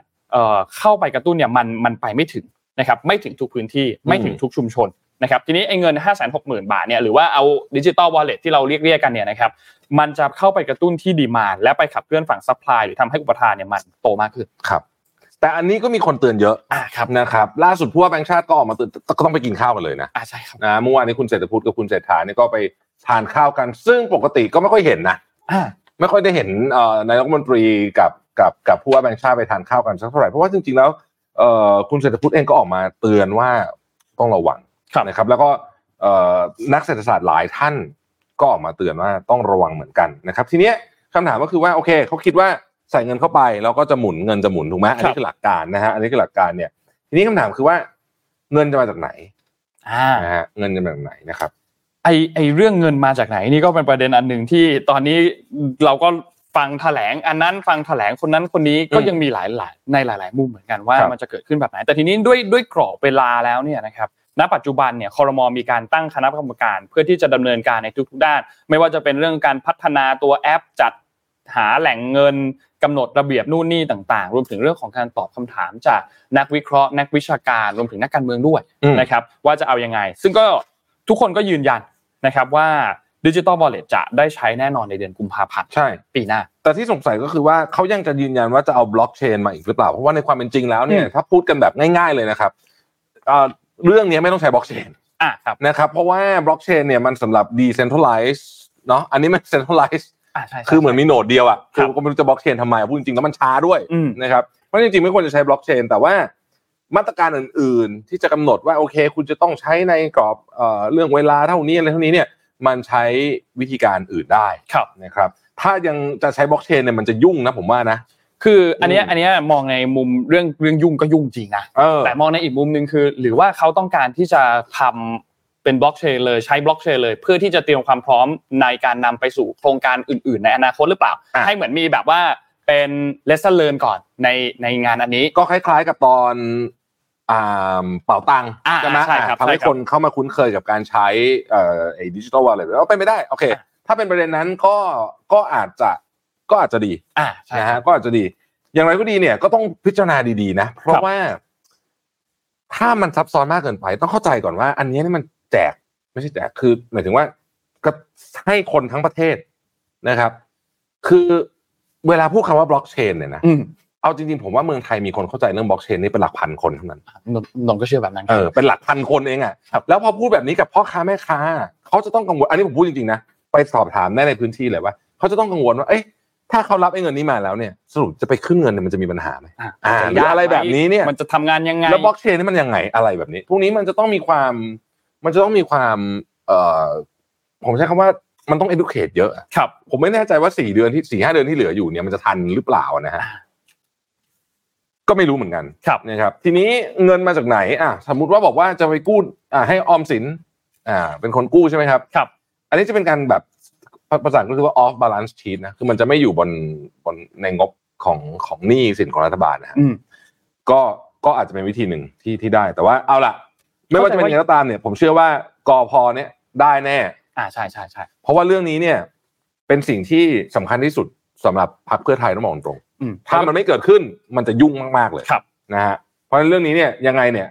ได้เห็นนะแน่นอนได้เห็นได้เห็นน่าจะได้เห็นได้เห็นแน่แน่นนออนนนะครับนะฮะทีนี้นอกจากประเด็นเรื่องของดิจิตอลวอลเล็ตแล้วเนี่ยก็ยังมีอีกหลายเรื่อง ไม่ว่าจะเป็นเรื่องของค่าแรงขั้นต่ำ นะครับอืมด้วยอะเขาต่ำเขาว่ายังไงณปัจจุบันตอนนี้ด้วยด้วยที่เขาแถลงมาเนี่ยนะครับทิศทางเศรษฐกิจต่างๆมันเริ่มฟื้นตัว อยู่ในเรื่องในช่วงเริ่มฟื้นตัวนะครับเพราะฉะนั้นก็ดูดีขึ้นมั่นใจเขาก็มั่นใจว่าจะเพิ่มค่าแรงขั้นต่ำเนี่ยไปอยู่ที่ 400 บาทได้โดยเร็วที่สุด ซึ่งคำว่าโดยเร็วที่สุดเราก็ยังไม่รู้ว่ามันจะเกิดขึ้นเมื่อไหร่อืมนะครับก็รู้แค่ว่าโดยเร็วที่สุดนะครับโดยสเต็ปแรกเนี่ยด้านค่าใช้จ่ายเนี่ยนะครับคอรมอเนี่ยมีการอนุมัติเรื่องของการลดค่าพลังงานไปแล้ว นะครับตอนนั้นทุกคนน่าจะเห็นเนาะไม่ว่าจะเป็นเรื่องของการทำให้น้ำมันดีเซลราคาไม่เกิน 30 บาทนะครับทำให้ค่าไฟราคาเหลือ 3.99 บาทนะครับซึ่งอันนี้เนี่ยก็ต้องมีการใช้เรื่องของการวางแผนเชิงงบประมาณ เพื่อแก้ไขปัญหาชั่วคราว แล้วก็ควบคู่ไปกับการวางแผนเรื่องโครงสร้างพลังงานในระยะยาวด้วยอืมนะครับอันเนี้ยนกว่าสำคัญระยะสั้นเนี่ยเราเราเห็นบ่อยเนาะเรื่องของการลดราคาใช่ตรงนั้น ราคาตรงนี้ต่างๆ แต่ว่าในปัญหาโครงสร้างระยะยาว ถ้าไม่แก้ไขก็ก็เหมือนเอาเงินไปทิ้งเรื่อยๆอะ ถูกแล้วก็แอบหวาดเสียวครับว่าตอนเพราะอย่างที่บอกครับตอนนี้ราคาน้ำมันเป็นขาขึ้นนะครับถูกต้องครับราคาน้ำมันเป็นขาขึ้น ซึ่งก็เขาบอกว่ามาตรการระยะสั้นที่ทำไปทั้งหมดเนี่ยก็ต้องจำเป็นจะต้องมีงบประมาณสนับสนุนนะครับ แต่ว่าเชื่อว่าจะเป็นการลงทุนที่คุ้มค่าต่อชีวิตให้กับประชาชนและก็ภาคธุรกิจ ไม่ว่าจะเป็นธุรกิจเล็กธุรกิจใหญ่เพื่อให้มีกำลังในการที่จะไปสร้างพลังขับเคลื่อนเศรษฐกิจกันต่อไปอืมนะครับซึ่งรัฐบาลก็ตั้งใจที่จะทำให้เศรษฐกิจเนี่ยโตไปอย่างยั่งยืน นะครับแล้วก็มีนโยบายในระยะยาวที่ครอบคลุมทั้งสามมิติ ก็คือเรื่องของการสร้างรายได้ การขยายโอกาส และการดูแลคุณภาพชีวิตและความมั่นคงนะครับก็จะเป็นเรื่องนี้ด้วยนะครับท่านนายกพูดถึงเรื่องของรถไฟด้วยนะอ่าเรื่องรถไฟครับนะฮะเรื่องรถไฟเนี่ยก็บอกว่ารถไฟเนี่ยนะครับจะต้องสามารถขนส่งสินค้าจากเมืองต่างๆ ไปยังตลาดได้นะครับจะต้องเชื่อมโยงกับรางรถไฟของโลกด้วยเช่นเชื่อมโยงไปทางจีนอะไรแบบเนี้ยนะฮะครับแล้วก็ยังขยายระบบรางทั้งในและนอกเมืองเพื่อรองรับการเดินทาง การขนส่งสินค้า ในราคาที่เป็นธรรมเช่นนโยบายรถไฟฟ้า 20 บาทตลอดสายนะครับที่ได้ดำเนินการไปบ้างแล้วนะครับแล้วก็ต้องเจรจาหาทางออกร่วมกับผู้ให้บริการอื่นๆ ด้วยเพื่อให้ครบทั้งระบบนะครับครับรวมไปพูดถึงถนนท่าเรืออะไรต่างๆ ไปนู่นไปด้วยเนี่ยนะฮะแต่ว่าไม่ได้พูดถึงแลนด์บริดจ์นะอันนี้อะอยากไม่มีนะไม่มีพูดถึงเรื่องแลนด์บริดจ์ยังไม่มีนะครับด้านการต่างประเทศนะครับ อันนี้น่าสนใจนะครับ เพราะว่าเอ่อเป็นสิ่งที่คุณเศรษฐาพูดมาตั้งแต่ก่อนนะถ้าใครจำได้ครับก่อนจะเป็นนายกรัฐมนตรีเรื่องว่า เอ้ย เราควรจะพาสปอร์ตเราต้องไปได้หลายประเทศมากขึ้นอะไรต่างๆเนี่ยนะครับเอิ่มด้านการต่างประเทศเนี่ยนะครับท่านนายกก็บอกว่าเอ่อต้องเปลี่ยนการทูตของเราให้ proactive มากขึ้นนะครับจะไม่รอคำเชิญจากนานาประเทศอย่างเดียว แต่ว่าจะรุกโดยการออกไปพูดคุยไปจัดกิจกรรมต่างๆ เพื่อบอกประเอ่อชาวโลกว่า Thailand is open นะฮะประเทศไทยเปิดแล้วทั้งการลงทุนในภาคเศรษฐกิจนะครับเขตเศรษฐกิจพิเศษโครงสร้างพื้นฐาน และจะเดินหน้าเจรจากับต่างประเทศนะคครัรับบในการใช้ทรัพยากรทั้ง เอ่อเงินเงินคนเงินและเวลาเนี่ย เพื่อสร้างความสามารถในการแข่งขันทางเศรษฐกิจนะครับอืมส่วนเรื่องของค่าแรงขั้นต่ำนะฮะที่เราที่เคยประกาศไว้นะฮะ600บาทต่อวัน แล้วก็ปริญญาตรี 25,000 บาทในปี 70 เนี่ยนะครับ ก็เป็นเป้าหมายที่เอ่อที่ที่รัฐบาลก็จะทำเช่นเดียวกันนะฮะครับอืมนะซึ่งอันนี้ก็น่าสนใจนะว่าจะจะทำได้หรือเปล่า นะครับอันเนี้ยในอืมในในช่วงกรอบระยะเวลาสี่แต่ปีปี70นี่มันกำลังจะเลือกตั้งใหม่พอดีเลยใช่ไหมถูกต้องครับก็คือก็คือปีที่เขาหมดเวลาแหละ ปีที่เขาหมดอ่าเวลาพอดีนะครับก็น่าสนใจแล้วก็ตอนนี้นะปัจจุบันเนี่ยนะครับรัฐบาลก็มีการวางกรอบความสำคัญทั้งหมดเนี่ยห้าข้อในในในเรื่องที่เกี่ยวข้องกับแผนการใช้จ่ายงบประมาณในปี 67เนี่ยนะครับห้าข้อมีอะไรบ้างนะครับข้อที่หนึ่งคือขอให้มีการจัดทำงบและเบิกจ่ายงบประมาณตาม นโยบายที่รัฐบาลได้แถลงต่อสภาไป แล้วก็คำนึงถึงกรอบกฎหมาย และวินัยการเงินการคลังอย่างเคร่งครัดนะครับแล้วก็ขอให้ทุกๆ หน่วยเนี่ยมีการพิจารณาดูว่าอะไรที่ทำได้ก็ขอให้ดำเนินการทำไปก่อน แต่ก็อย่าลืมเรื่องของความถูกต้องในการดำเนินการนะครับสองครับคือเรื่องของการขอให้ทุกหน่วยงานเนี่ยทำงานกันอย่างบูรณาการ วางแผนงบประมาณไม่ให้มันซ้ำซ้อนกันอืมนะครับพูดง่ายๆก็คือเอาแบบภาษาชาวบ้านก็คือ สร้างกรุ๊ปไลน์แล้วคุยกันหน่อย ว่ากำลังจะทำอะไรบ้าง นะครับใช่เพื่อที่จะได้ไม่ซับซ้อนกัน และก็ที่สำคัญคือก่อนหน้านี้มันเคยมีโครงการในอดีตที่มันเคยทับซ้อนกัน หลังจากนี้ขออย่าให้มีแบบนั้นอีกอืมนะครับให้มันเป็นโครงการส่วนใดส่วนหนึ่งก็ให้มันพัฒนาไปหลาย ๆ ส่วนไปอย่าให้มันซ้อนกันนะครับข้อที่3ครับคือการขอให้วางแผนจัดทำงบประมาณอย่างมีประสิทธิภาพ และมีประสิทธิผลนะครับก็คือพูดถึงเรื่องของ efficiency แล้วก็ productivity นะครับโดยคำนึงเอ่อถึงประโยชน์สูงสุดของรัฐ แล้วก็ให้คำนึงถึงวินัยการเงินการคลังด้วย นะครับก็มีการทำแผนงานโครงการต่างๆ ขอให้ทำตามความจำเป็นเร่งด่วนให้สอดคล้องกับสถานการณ์ปัจจุบันนะครับข้อที่สี่ครับคือเรื่องของโครงการแผนงานต่างๆเนี่ยจะต้องมี KPI คือต้องมีตัวชี้วัด และที่สำคัญคือต้องมีเป้าหมายที่ทำให้ส่งผลดีส่งประโยชน์ต่อพี่น้องประชาชนนะครับแล้วก็เกิดผล บวกทางเศรษฐกิจ แล้วก็คุณเศรษฐาก็บอกว่าผมไม่สนับสนุนการทำงานที่ไม่ก่อเกิดผลให้ประเทศประชาชนไม่ก่อเกิดผลให้ประเทศ และไม่ก่อเกิดผลให้ประชาชน เพราะจะเป็นการนำภาษีของประชาชนไปละลายแม่น้ำเสียเปล่าๆนะครับไม่สนับสนุนให้นำก็ประมาณไปทำอะไรที่ไม่มีเป้าหมาย หรือว่าไม่มีเป็นจุดประสงค์นะครับอืมและข้อสุดท้ายก็คือเรื่องของการขอให้จัดทำแผนการใช้จ่ายโดยพิจารณาให้ครบทุกแหล่งเงินทุน ทั้งเงินนอกงบประมาณ เงินในงบประมาณ และหลาย ๆ หน่วยงานที่มีเงินนอกงบประมาณ เช่นมีรายได้อื่น มีเงินสะสม ก็ขอให้เอามาใช้ดำเนินภารกิจก่อน และขอให้ช่วยลดภาระงบประมาณของประเทศ โดยพิจารณาการใช้แหล่งเงินอื่น ๆ เช่น อาจจะมีการร่วมมือกับเอกชนไหมหรือว่ามีเครื่องมือทางการเงินอื่น ๆ ในการที่จะใช้เลยกับเรื่องนี้นะครับอืมก็นี่ก็เป็นกรอบ 5 ข้อนะครับที่นายกรัฐมนตรีมีการแถลงแล้วก็มีการให้ความสำคัญเกี่ยวกับเรื่องนี้นะครับครับอะต่อมา ครับเรามาดูกันเรื่องของรถยนต์บ้างดีกว่าอ่าะรถยนต์โอ้รถยนต์ตลาดรถยนต์คึกคักจริง ๆ นะครับตลาดรถยนต์คึกคักจริง ๆ นะฮะเอ่อคืออย่างนี้ฮะครับ ก่อนหน้าเนี้ยรถยนต์เนี่ยรถยนต์ราคาล้านกว่าบาทเนี่ย มันก็จะมีอยู่สองสามยี่ห้ออ่านะครับใช่ใช่แล้วก็เป็นรถญี่ปุ่นถ้าส่วนใหญ่อะไรเงี้ยนะฮะแล้วก็ยึดตลาดมายาวนานนะครับครับเรียกว่าดีเซกเมนต์เนาะครับเนี่ยนะฮะก็จะยึดตลาดมายาวนาน เราก็จะคุ้นๆกันอยู่ Honda Accord Toyota Camry อะไรอย่างเงี้ยนะฮะ แต่ว่าตอนนี้มันมีปรากฏการณ์ขึ้นมาเลยที่ต้องใช้คำว่าปรากฏการณ์เลยนะครับอืมเริ่มต้นจากรถยนต์ที่หลายคนรอคอยนะครับ คือ BYD Seal นะฮะครับ BYD Seal นี่น่าจะคันใกล้ๆประมาณ D segment ของญี่ปุ่นเนี่ยนะฮะคือคือฮามากๆนะคือฮามากๆ เพราะว่า BYD Seal เนี่ยนะครับเขาบอกว่าเขาเป็น Tesla Killer นะฮะไม่รู้จะยังไงแต่ว่าเอาละมันก็มีความใกล้เคียงในเชิงของมิติอะไรหน้าตาอะไรแบบเนี้ยนะครัฮะบไปที่จีนนะครับ BYD Seal นี่เปิดตัวเนี่ยนะฮะหกชั่วโมงเนี่ยจองไปสองหมื่นกว่าคันนะฮะ ดูเถื่อนมากนะฮะแล้วก็สเปคกับออปชันเนี่ยก็ต้องบอกว่าโหดนะครับ ประเทศไทยเองเนี่ยนะครับโดยเอ่อเอ่อเรเวออโตม t i v e เนี่ยก็เอ่อส่งมอบกันยาเนี่ยนะพันเจ็ดร้อยแปดสิบสองคันนะฮะเริ่มเห็นบนถนนแล้วนะครับมันครัไม่บมีคนถ่ายรูปมาให้ดูนะฮะแล้วก็จะส่งมอบในตุลาอีกสี่พันเจ็ดร้อยสามสิบสี่คันนะครับ ทีนี้ มาดูสเปคนิดหนึ่งนะครับ คือไอ้ที่มันดุเดือดนะนนท์นะครับ มันคือไอ้รุ่นเริ่มต้นก็ประมาณหนึ่งอะนะฮะแต่ไอ้ที่มันดุเดือดจริงก็คือรุ่นท็อปนะฮะซึ่งก็ราคาประมาณล้านเกือบเกือบล้านหกใช่ไหมอ่าใช่นะครับแต่ว่ามันมีห้าร้อยแรงม้าครับท่านผู้ชมครับ คือสมัยก่อนเนี่ยนะรถห้าร้อยแรงม้านะ มันต้องเป็นรถแบบซุปเปอร์คาร์อ่านะฮะโอเคนะฮะห้าร้อยแรงม้าเนี่ยต้องแบบคันนึงต้องเป็นสิบล้านอะครับนะครับ ตอนนี้มันอยู่ในรถราคา 1.6 ล้านบาท ก็เลยสร้างความฮือฮาสุดๆนะครับเป็น all wheel drive performance นะฮะ500 กว่าแรงม้าด้วยนะครับคือรถไฟฟ้านี่มันแรงจริงต้องต้องยอมรับนะฮะด้วยความที่ไม่มีเกียร์นะฮะไม่ต้องรอรอบอะไรแบบนี้นะครับแต่ว่าก็ต้องบอกก่อนว่าลักษณะของความแรงแบบ 500 แรงม้าแบบนี้มันก็ไม่เหมือนรถสันดาป500 แรงม้านะครับนะฮะอะแต่ว่าเดี๋ยวเราค่อยคุยเรื่องนี้ประเด็นคือว่า BYD เนี่ยนะครับพอพอกระแสมันดีมากๆเนี่ย แต่ก็มีคนพูดว่าอ้าวเอ้ยแล้วไหนบอกว่าที่ EV ที่จีนมีฟองสบู่ไงอ่าอ่าอ่า คืออย่างนี้มันข่าวมันอย่างนี้ครับ คือไม่นานมานี้เนี่ยมีรายงานการพบสต็อกรถ EV ที่จีนเนี่ยจอดทิ้งไว้จำนวนมากทั้งเก่าทั้งใหม่นะฮะบริเวณวัดร้างแห่งหนึ่งในนครกวางโจวและที่อื่นอีกกว่าหกเมืองนะครับ เรียกว่า เรียกว่าเยอะจริงนะฮะเรียกว่า เอ่อ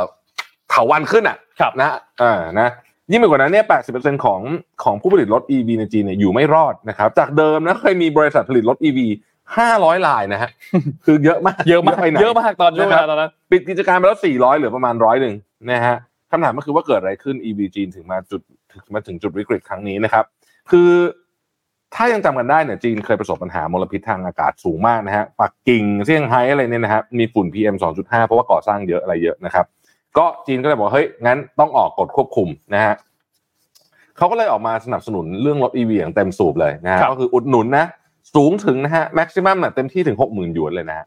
นะครับอืมเพราะฉะนั้นเนี่ยแน่นอนฮะราคารถ EV มันก็น่าซื้อเนี่ยครับใช่ไหมนะฮะทีนี้เนี่ยพอส่งเสริมแบบนี้ปุ๊บเนี่ยนะครับบริษัทรถจำนวนมากของจีนเนี่ยก็เลยไปผลิตรถ EV แล้วจริง EV ผลิตง่ายด้วยนะครับก่อนโควิด -19 เนี่ยมีผู้ผลิตรถถึง 487 ลายเยอะมากนะครับ487ยี่ห้อคิดดูดินะฮะเอิ่มเอ่อจีนเนี่ยนะครับเอ่อผลิต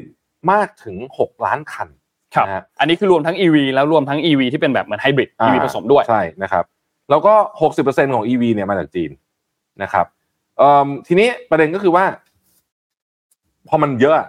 ใช่ไหมมันเยอะเนี่ย มันก็คนมันก็ต้องแข่งลดราคาสู้กันครับแม้กระทั่งเทสลาก็ยังต้องลดราคาสู้อะใช่พูดใช่จริงๆใช่ครับนะเขาอยู่ไม่ไหวเหมือนกันเนี่ยนะครับ ทีนี้พอเจอโควิด -19 ใช่ไหมครับ แล้วก็รัฐบาลก็เริ่มปิดเมืองเข้มข้นนู่นนี่ครับ จีนเข้ามา ควบคุมการเติบโตของทุนใหญ่เนี่ยนะฮะสภาวะเศรษฐกิจจีนก็เลยซบเซานะครับ ดังนั้นเนี่ยเอ่อ EV เนี่ยมันเยอะพอรถมันเยอะนะครับ บริษัทมันเยอะการแข่งขันก็สูงนะฮะรัฐบาลก็เริ่มค่อยๆ เอาเงินสนับสนุนออกนะครับ จึงทำให้บริษัทจำนวนมากเนี่ยไปไม่รอดก็เลยอย่างที่บอกฮะห้าร้อยหายไปสี่ร้อยแล้วเหลือแค่หนึ่งร้อยปัจจุบันนี้เอ่อบริษัทที่ยังอยู่ นะฮะก็จะเป็นบริษัทที่ใหญ่มากๆ เช่นครับ BYD นะฮะหรืออ่า SAIC อะไรแบบนี้ที่เราเห็นกันนะครับ ทีนี้เทสลาในประเทศไทยเองครับ ก็ขยับตัวเช่นเดียวกันนะฮะด้วยด้วยช่วงเวลามันนั่งไม่ติดเลยทีเดียวเป๊ะเนาะช่วงเวลามันพอดีเป๊ะเลยเป๊ะเพราะว่าก่อนก่อนหน้านั้น BYD แถลงปุ๊บหลังจากนั้นวันสองวันเทสลาก็แถลงต่อเลยครับสิ่งที่มันน่าสนใจก็คืออย่างนี้ฮะเอ่อ โมเดล Y เนี่ยนะครับที่ตอนแรกคิดว่าจะไม่ดอยไม่ดอยกันดอยเหมือนกันครับคือว่าโมเดล Y เนี่ยนะฮะก็ลดราคาไป2 0 0 0 0 0กว่าบาทใช่ครับเมื่อกี้เพิ่งอ่านกระทู้วันหนึ่งนะเขาบอกว่า มีคนเพิ่งรับรถเมื่ออาทิตย์ที่แล้วโมเดล Y นะฮะแล้วเนี่ยวันเนี้ยลดไป2 0 0 0 0 0กว่านะฮะก็คงเจ็บใจกันเจ็บใจเจ็บใจพอสมควรเลยล่ะนะครับ แต่ว่าคันที่เห็นอยู่ในนี้คือโมเดล3 Highland ซึ่งเป็นรุ่นที่ปรับโฉมใหม่นะฮะก็ปรับลดราคาลงมา เพื่อเรียกว่าเออไล่บี้กันเลยนะครับ กับทาง BYD นะฮะตอนนี้โอ้โหต้องนั่งคิดเลย เพราะว่า long range all wheel drive ของ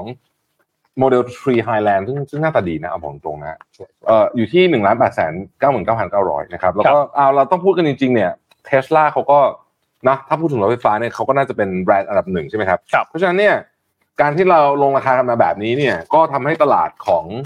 รถยนต์ไฟฟ้าเนี่ยดุเดือดมากเลยทีเดียวครับนะฮะตอนนี้แอบเป็นห่วงรถสันดาป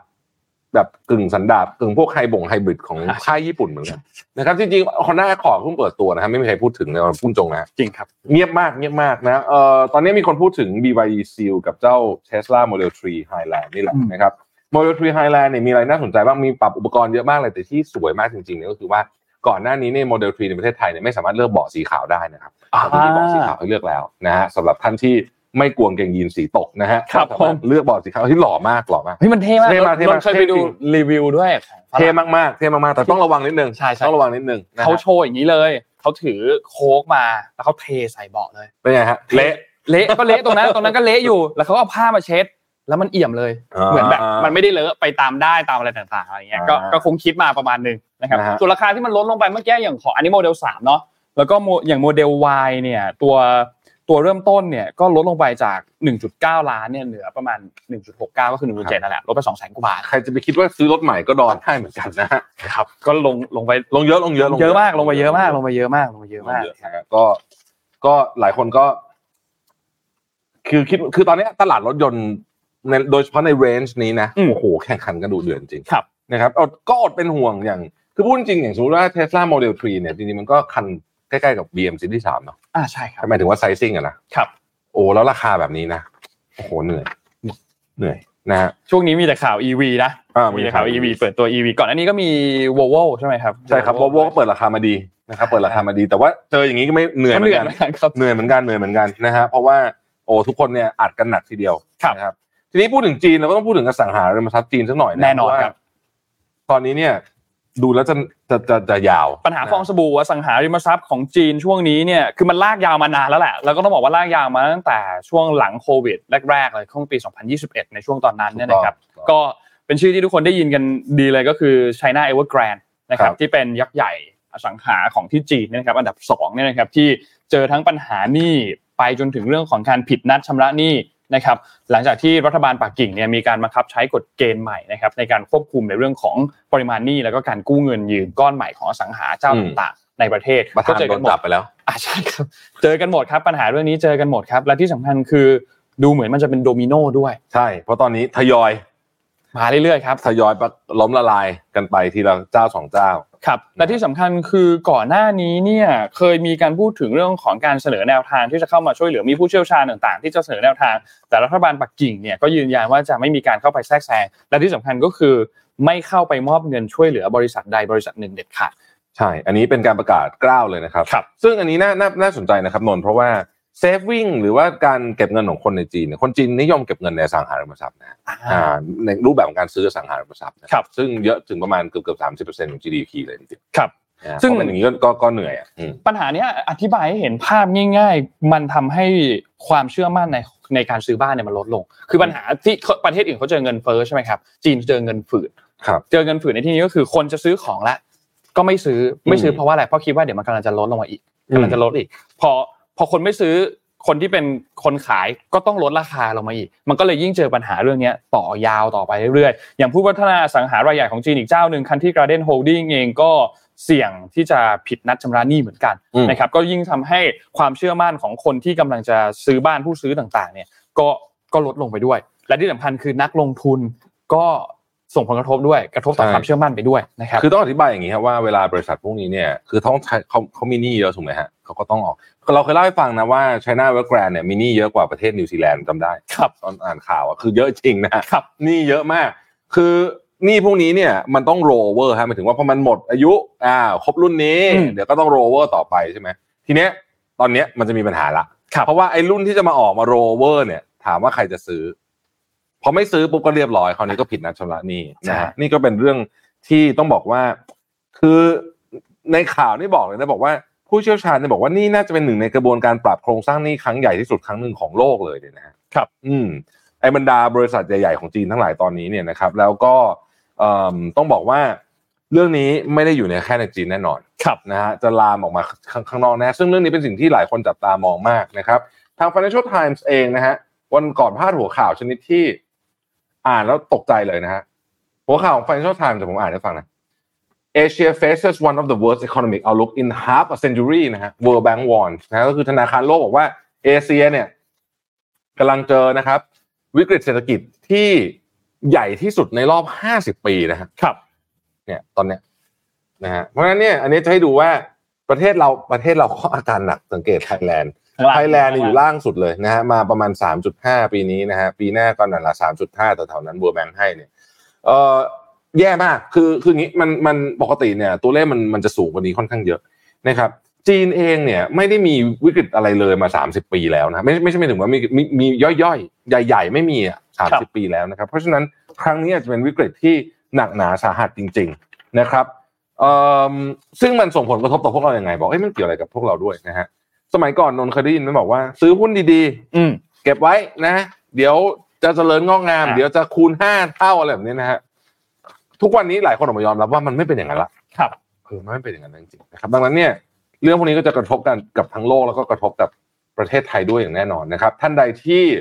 มีพอร์ตการลงทุนอะไรใดๆอยู่เนี่ย ก็ช่วยกรุณาไปดูดูๆกันด้วยนะว่ายังปรับเหมาะสมอยู่หรือเปล่าดูปะดูเรื่องนะครับปรับพอร์ตกันดีๆแล้วก็พูดกันจริง ๆ เลยว่าสภาพเศรษฐกิจตอนนี้เนี่ย มองไปข้างหน้านี่มันเห็นแต่ข่าวร้ายนะครับเออมันมีข่าวดีน้อยอะฮะนะฮะ คือข่าวร้ายมันเยอะกว่านะครับ แล้วก็เอ่อกว่าจะไปดีมันอาจจะอีกสองสามปีอะไรแบบเนี้ยนะอะคือทุกอย่างมันเป็นไซเคิลนะครับ แต่ว่าช่วงเนี้ยช่วงเนี้ยดูแล้วเนี่ยมันยังอยู่ในข่าวร้ายนะฮะครับ อืม ทีนี้ เออเราก็มีเรื่องอะไรอีกอะหมดแล้วครับพี่หมดแล้วเหรอเอาจริงๆนะหมดละแต่ว่าทีนี้จริงๆเอ่อ มีนี่ไงข้ถาอมข่าวมอสหน่อยไหมมอสอ๋อเรื่องมอสใช่ไหมอะสักหน่อยเอาสักหน่อยแล้วกันสักหน่อยช่วงนี้ช่วงเดี๋ยวมันนี้จะมีผิดหลักการว่าเราจะมีแต่ข่าวสาระแบบครับผมเยอะๆนะฮะมอสยังไงครับอะอะไรเกิดอะไรคืขึ้อนนะคือคือมันเป็นประเด็นจากเอ่อที่สวนะครับอ่าฮะก็คือคุณหมอพรทิพย์เนี่ยนะครับ ที่มีภาพถ่ายออกมานะครับที่ไปนอนทับตัวทุ่งลาวามอสเนี่ยนะครับซึ่งมันคืออะไรอะไรวะคือคือคือลาวามอสเนี่ยเราเราคุยเรื่องนี้กันนิดหนึ่งก่อนต้องก่อนที่จะไปถึงลาวามอสเนี่ยลาวามอสที่ที่ที่ทุกท่านเห็นเนี่ยคือที่ไอซ์แลนด์ นะครับอืมแล้วก็ใช้เวลานานมากนะกว่าที่จะเติบโตขึ้นมาได้ กว่าที่จะฟื้นตัวขึ้นมาได้เนี่ยนะครับ คือต้องบอกว่าเรื่องนี้เล่าไปที่จุดแรกก่อนก็คือเรื่องของลาวาก่อนทุ่งลาวาก่อน ไอ้ทุ่งลาวาเนี่ยมันเป็นพื้นที่ที่เดิมทีแล้วเนี่ยมันจะเกิดขึ้นมา ถ้าหากว่าหินหล้อมเหลวหรือแมกมาต่างๆ ที่มันออกมาจากภูเขาไฟพอมันไหลลงมาเรื่อยๆนะครับอืมพอมาถึงพื้นดินเนี่ยทุ่งลาวามันก็จะเป็นแบบเรียบๆนี่แหละแล้วก็อาจจะมีเส้นๆบ้างเป็นหยาบๆหรือว่าเป็นบล็อกบล็อกๆบ้าง ซึ่งก็ขึ้นอยู่กับว่าไอ้พื้นที่บริเวณตรงนั้นที่เป็นภูเขาไฟที่มีแมกมาออกมาเนี่ยมันมีส่วนประกอบมีองค์ประกอบเป็นยังไงบ้างอัตราการปะทุเป็นยังไงบ้างอืมนะครับทีนี้ พอพอเห็นว่าตรงพื้นที่ตรงนั้นเนี่ยเดิมทีเป็นทุ่งลาวาใช่ไหมครับครับลาวาเกิดจากภูเขาไฟคนก็อาจจะคิดว่าเฮ้ยมันต้องแห้งแล้งแน่เลย มันต้องไม่มีสิ่งมีชีวิตแน่เลยนะครับอืมแต่ธรรมชาติครับก็น่าสนใจตรงนี้ครับทุ่งลาวาหลายแห่งเนี่ยมันมีพืชอันหนึ่งที่เป็นพืชตระกูลมอสเนี่ยนะครับเกิดขึ้นมาปกคลุมในพื้นที่บริเวณตรงนั้นครับก็อย่างที่เราเห็นในภาพตรงนี้แหละ มันก็จะปกคลุมขึ้นมา เราก็เลยเรียกมันว่าเป็นลาวามอส นะครับนี่ก็เป็นเป็นสิ่งหนึ่งที่เกิดขึ้นตามธรรมชาติ แล้วต้องบอกว่าขั้นตอนหรือช่วงระยะเวลาในการฟื้นฟู หรือการที่มันจะเกิดขึ้นมาได้แบบเนี้ยมันใช้เวลานานมากอืมและที่สำคัญคือก็คงจะบอบบางประมาณหนึ่งเหมือนกันอ่าทีนี้มันมีกรณีหนึ่งซึ่งเป็นกรณีโด่งดังครับเป็นกรณีดราม่าดังนะครับ ก็คือกรณีของจัสตินบีเบอร์อ่าใช่คือแกเคยไปถ่ายมิวสิกวิดีโอเพลง I'll Show You ที่ไอ้นี่แหละ ทุ่งครับลาวามอสเนี่ยแล้วก็มีคนไปเต้นเต้นในมิวสิกวิดีโอเนี่ยนะครับแล้วก็ออกมาโดนด่ากันยับเลยครับทีเดียวไปรอบหนึ่งนะฮะ ทางนี้เนี่ยในพระราชบัญญัติกฎหมายว่าด้วยการอนุรักษ์ธรรมชาติของไอซ์แลนด์ฉบับปี 2013 หมวดที่ 10 เนี่ยนะครับ การคุ้มครองอนุสรณ์สถานทางธรณีวิทยาระบบนิเวศ และสายพันธุ์สิ่งมีชีวิตเนี่ยนะครับ มาตราที่ 61 ระบุว่าไม่อนุญาตให้รบกวนระบบนิเวศ และสถานที่ที่ระบุไว้ในวรรคหนึ่งและสองยกเว้นมีความจำเป็นเร่งด่วนและถือว่าไม่มีทางเลือกอื่นแล้วนะครับกฎหมายข้างต้นมีเนื้อหาข้อความถึงเรื่องของการก่อสร้างและการใช้พื้นที่ที่อาจคุกคามทุ่งลาวามอส โดย ไม่ได้ระบุชัดเจนว่าครอบคลุมถึงการเหยียบย่ำด้วยหรือไม่ แต่มีรายงานอ้างคำกล่าวของสำนักงานสิ่งแวดล้อมของไอซ์แลนด์ว่าทุ่งลาวามอสเนี่ยนะเป็นส่วนหนึ่งของลาวา ซึ่งอยู่ภายใต้การคุ้มครองของมาตรา 61 ด้วย เช่นกันนะครับ นั่นแหละก็ต้องระวัง แล้วเขาเขาก็เข้าใจว่ามีเชือกกั้น มีเชือกกั้น ซึ่งซึ่งพอมีเชือกกั้นในความหมายหนึ่งก็หมายความว่าไม่ให้เข้าไปในพื้นที่บริเวณที่มีเชือกกั้นนั่นเองอ่านะครับ ก็อันนี้ก็เป็นประเด็นอันหนึ่งกันแหละ ก็เป็นประเด็น แต่ว่าเอาละก็นะฮะก็คงจะเป็นบทเรียนกันไปครับนะครับอะแต่จริงๆนะเวลาไปเที่ยวต่างประเทศนะครับต้องคอยดูดีๆ คือคือคือกฎกติกามารยาทของแต่ละที่ไม่เหมือนกันแล้วบางทีเราไม่รู้ด้วยว่ามันคืออะไรจริงครับไอ้ตรงนั้นสำคัญเนี่ยนะมากเลยตอนนี้สำคัญมากเพราะฉะนั้นเนี่ยอะไรที่ไม่เห็นใครเดินไปหรือใครอยู่เนี่ยนะครับ ก็ก็อย่าก็อย่านะฮะเพราะว่าในกรณีญี่ปุ่นเนี่ยก็จะมีบ่อยมากที่แบบ คนไทยก็จะมีป้ายเขียนภาษาไทยว่าอย่าเหยียบตรงนี้อะไรแบบนี้นะฮะคือโดยหลักการเนี่ยอย่างบางประเทศเนี่ย เราสามารถเดินไปในสนามได้ ครับนะฮะคือเพราะมันคือพาร์คสมมตินะเขาไม่ว่าอะไรครับใช่ไหมแต่ว่าบางประเทศเขาไม่ได้นะครับอ่าเพราะฉะนั้นก็ต้องดูเป็นกรณีกรณีไปด้วยนะฮะนั่นแหละครับอะเออน้องขออัปเดตเพิ่มเติมนิดนึงเกี่ยวกับเรื่องของเหตุยิงในห้างสยามพารากอนเนี่ยนะครับครับที่ล่าสุดตอนนี้ก็มีข้อมูลที่อัปเดตเพิ่มเติมขึ้นมานะครับเอ่อณปัจจุบันตอนนี้เนี่ยจับกลุ่มคนร้ายได้เรียบร้อยแล้วครับนะครับแล้วก็เบื้องต้นเนี่ยพบว่าคนร้ายเนี่ยอายุเพียงแค่ 14 ปีเท่านั้นนะครับอาวุธเนี่ยเป็นอาวุธปืนสั้น นะครับแล้วก็จับกลุ่มได้บริเวณร้านค้าแห่งหนึ่งนะครับที่ตรงร้านตรงนั้นก็สภาพของใช้เครื่องใช้ต่างๆ กระจกต่างๆ ก็เละเทะกระจัดกระจายนะครับทีนี้ทางด้านของคุณเอ่อที่มีคนไปลงพื้นที่เนี่ยนะครับคุณชาดาไทยเศรษฐ์ที่เป็นรัฐมนตรีช่วยมหาดไทยนะครับพลตำรวจเอกต่อศักดิ์สุขวิมลนะครับผบตรนะครับครับพลตำรวจเอกกิติรัตน์พันเพชรนะครับที่เป็นรองผบตรนะครับที่ดูแลรับผิดชอบงานป้องกันปราบปราม ก็มีการลงพื้นที่ไปด้วย พร้อมกับทางด้านของเอ่อพลตำรวจโททัชชัย ปิตะนีรบุตรนะครับที่เป็นผู้ช่วยผู้บัญชาการตำรวจแห่งชาตินะครับแล้วก็มีคนอื่นๆอีกพอสมควรเลยครับที่เดินทางเข้าไปลงในพื้นที่เกิดเหตุแล้วนะครับ ตอนนี้ก็ในช่วงเวลาตอนนี้คืออยู่ในระหว่างการสอบปากคำผู้ก่อเหตุที่เป็นเยาวชนนะครับโดยสำหรับเหตุการณ์ณปัจจุบันตอนนี้ก็มีการเปิดเผยก็ทั้งโทรไปหาผู้สื่อข่าวอะไรต่างๆ ก็มีการให้อพยพคนต่างๆ แล้วก็อยู่ในระหว่างการตรวจสอบให้แน่ชัดว่ามีเหตุการณ์อื่น ๆ อีกไหม นะคครัรับบในพื้นที่ตรงนั้น แล้วก็พยายามที่จะเร่งคลี่คลายอ่าสถานการณ์ตรงนี้ให้เร็วที่สุดนะครับ ซึ่งปฏิบัติการครั้งนี้ทางกองบัญชาการสอบสวนกลาง ก็มีการจัดส่งชุดหนุมานเข้าไป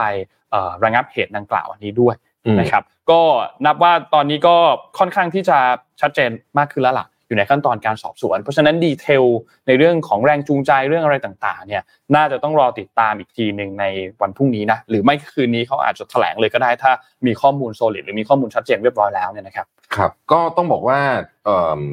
ต้องต้องต้องติดตามข่าว เพราะว่าเอ่อเรื่องเนี้ยมันเป็นเรื่องของภาพลักษณ์ประเทศด้วยครับนะฮะแล้วก็เกิดขึ้นในที่ที่นักท่องเที่ยวเอ่อ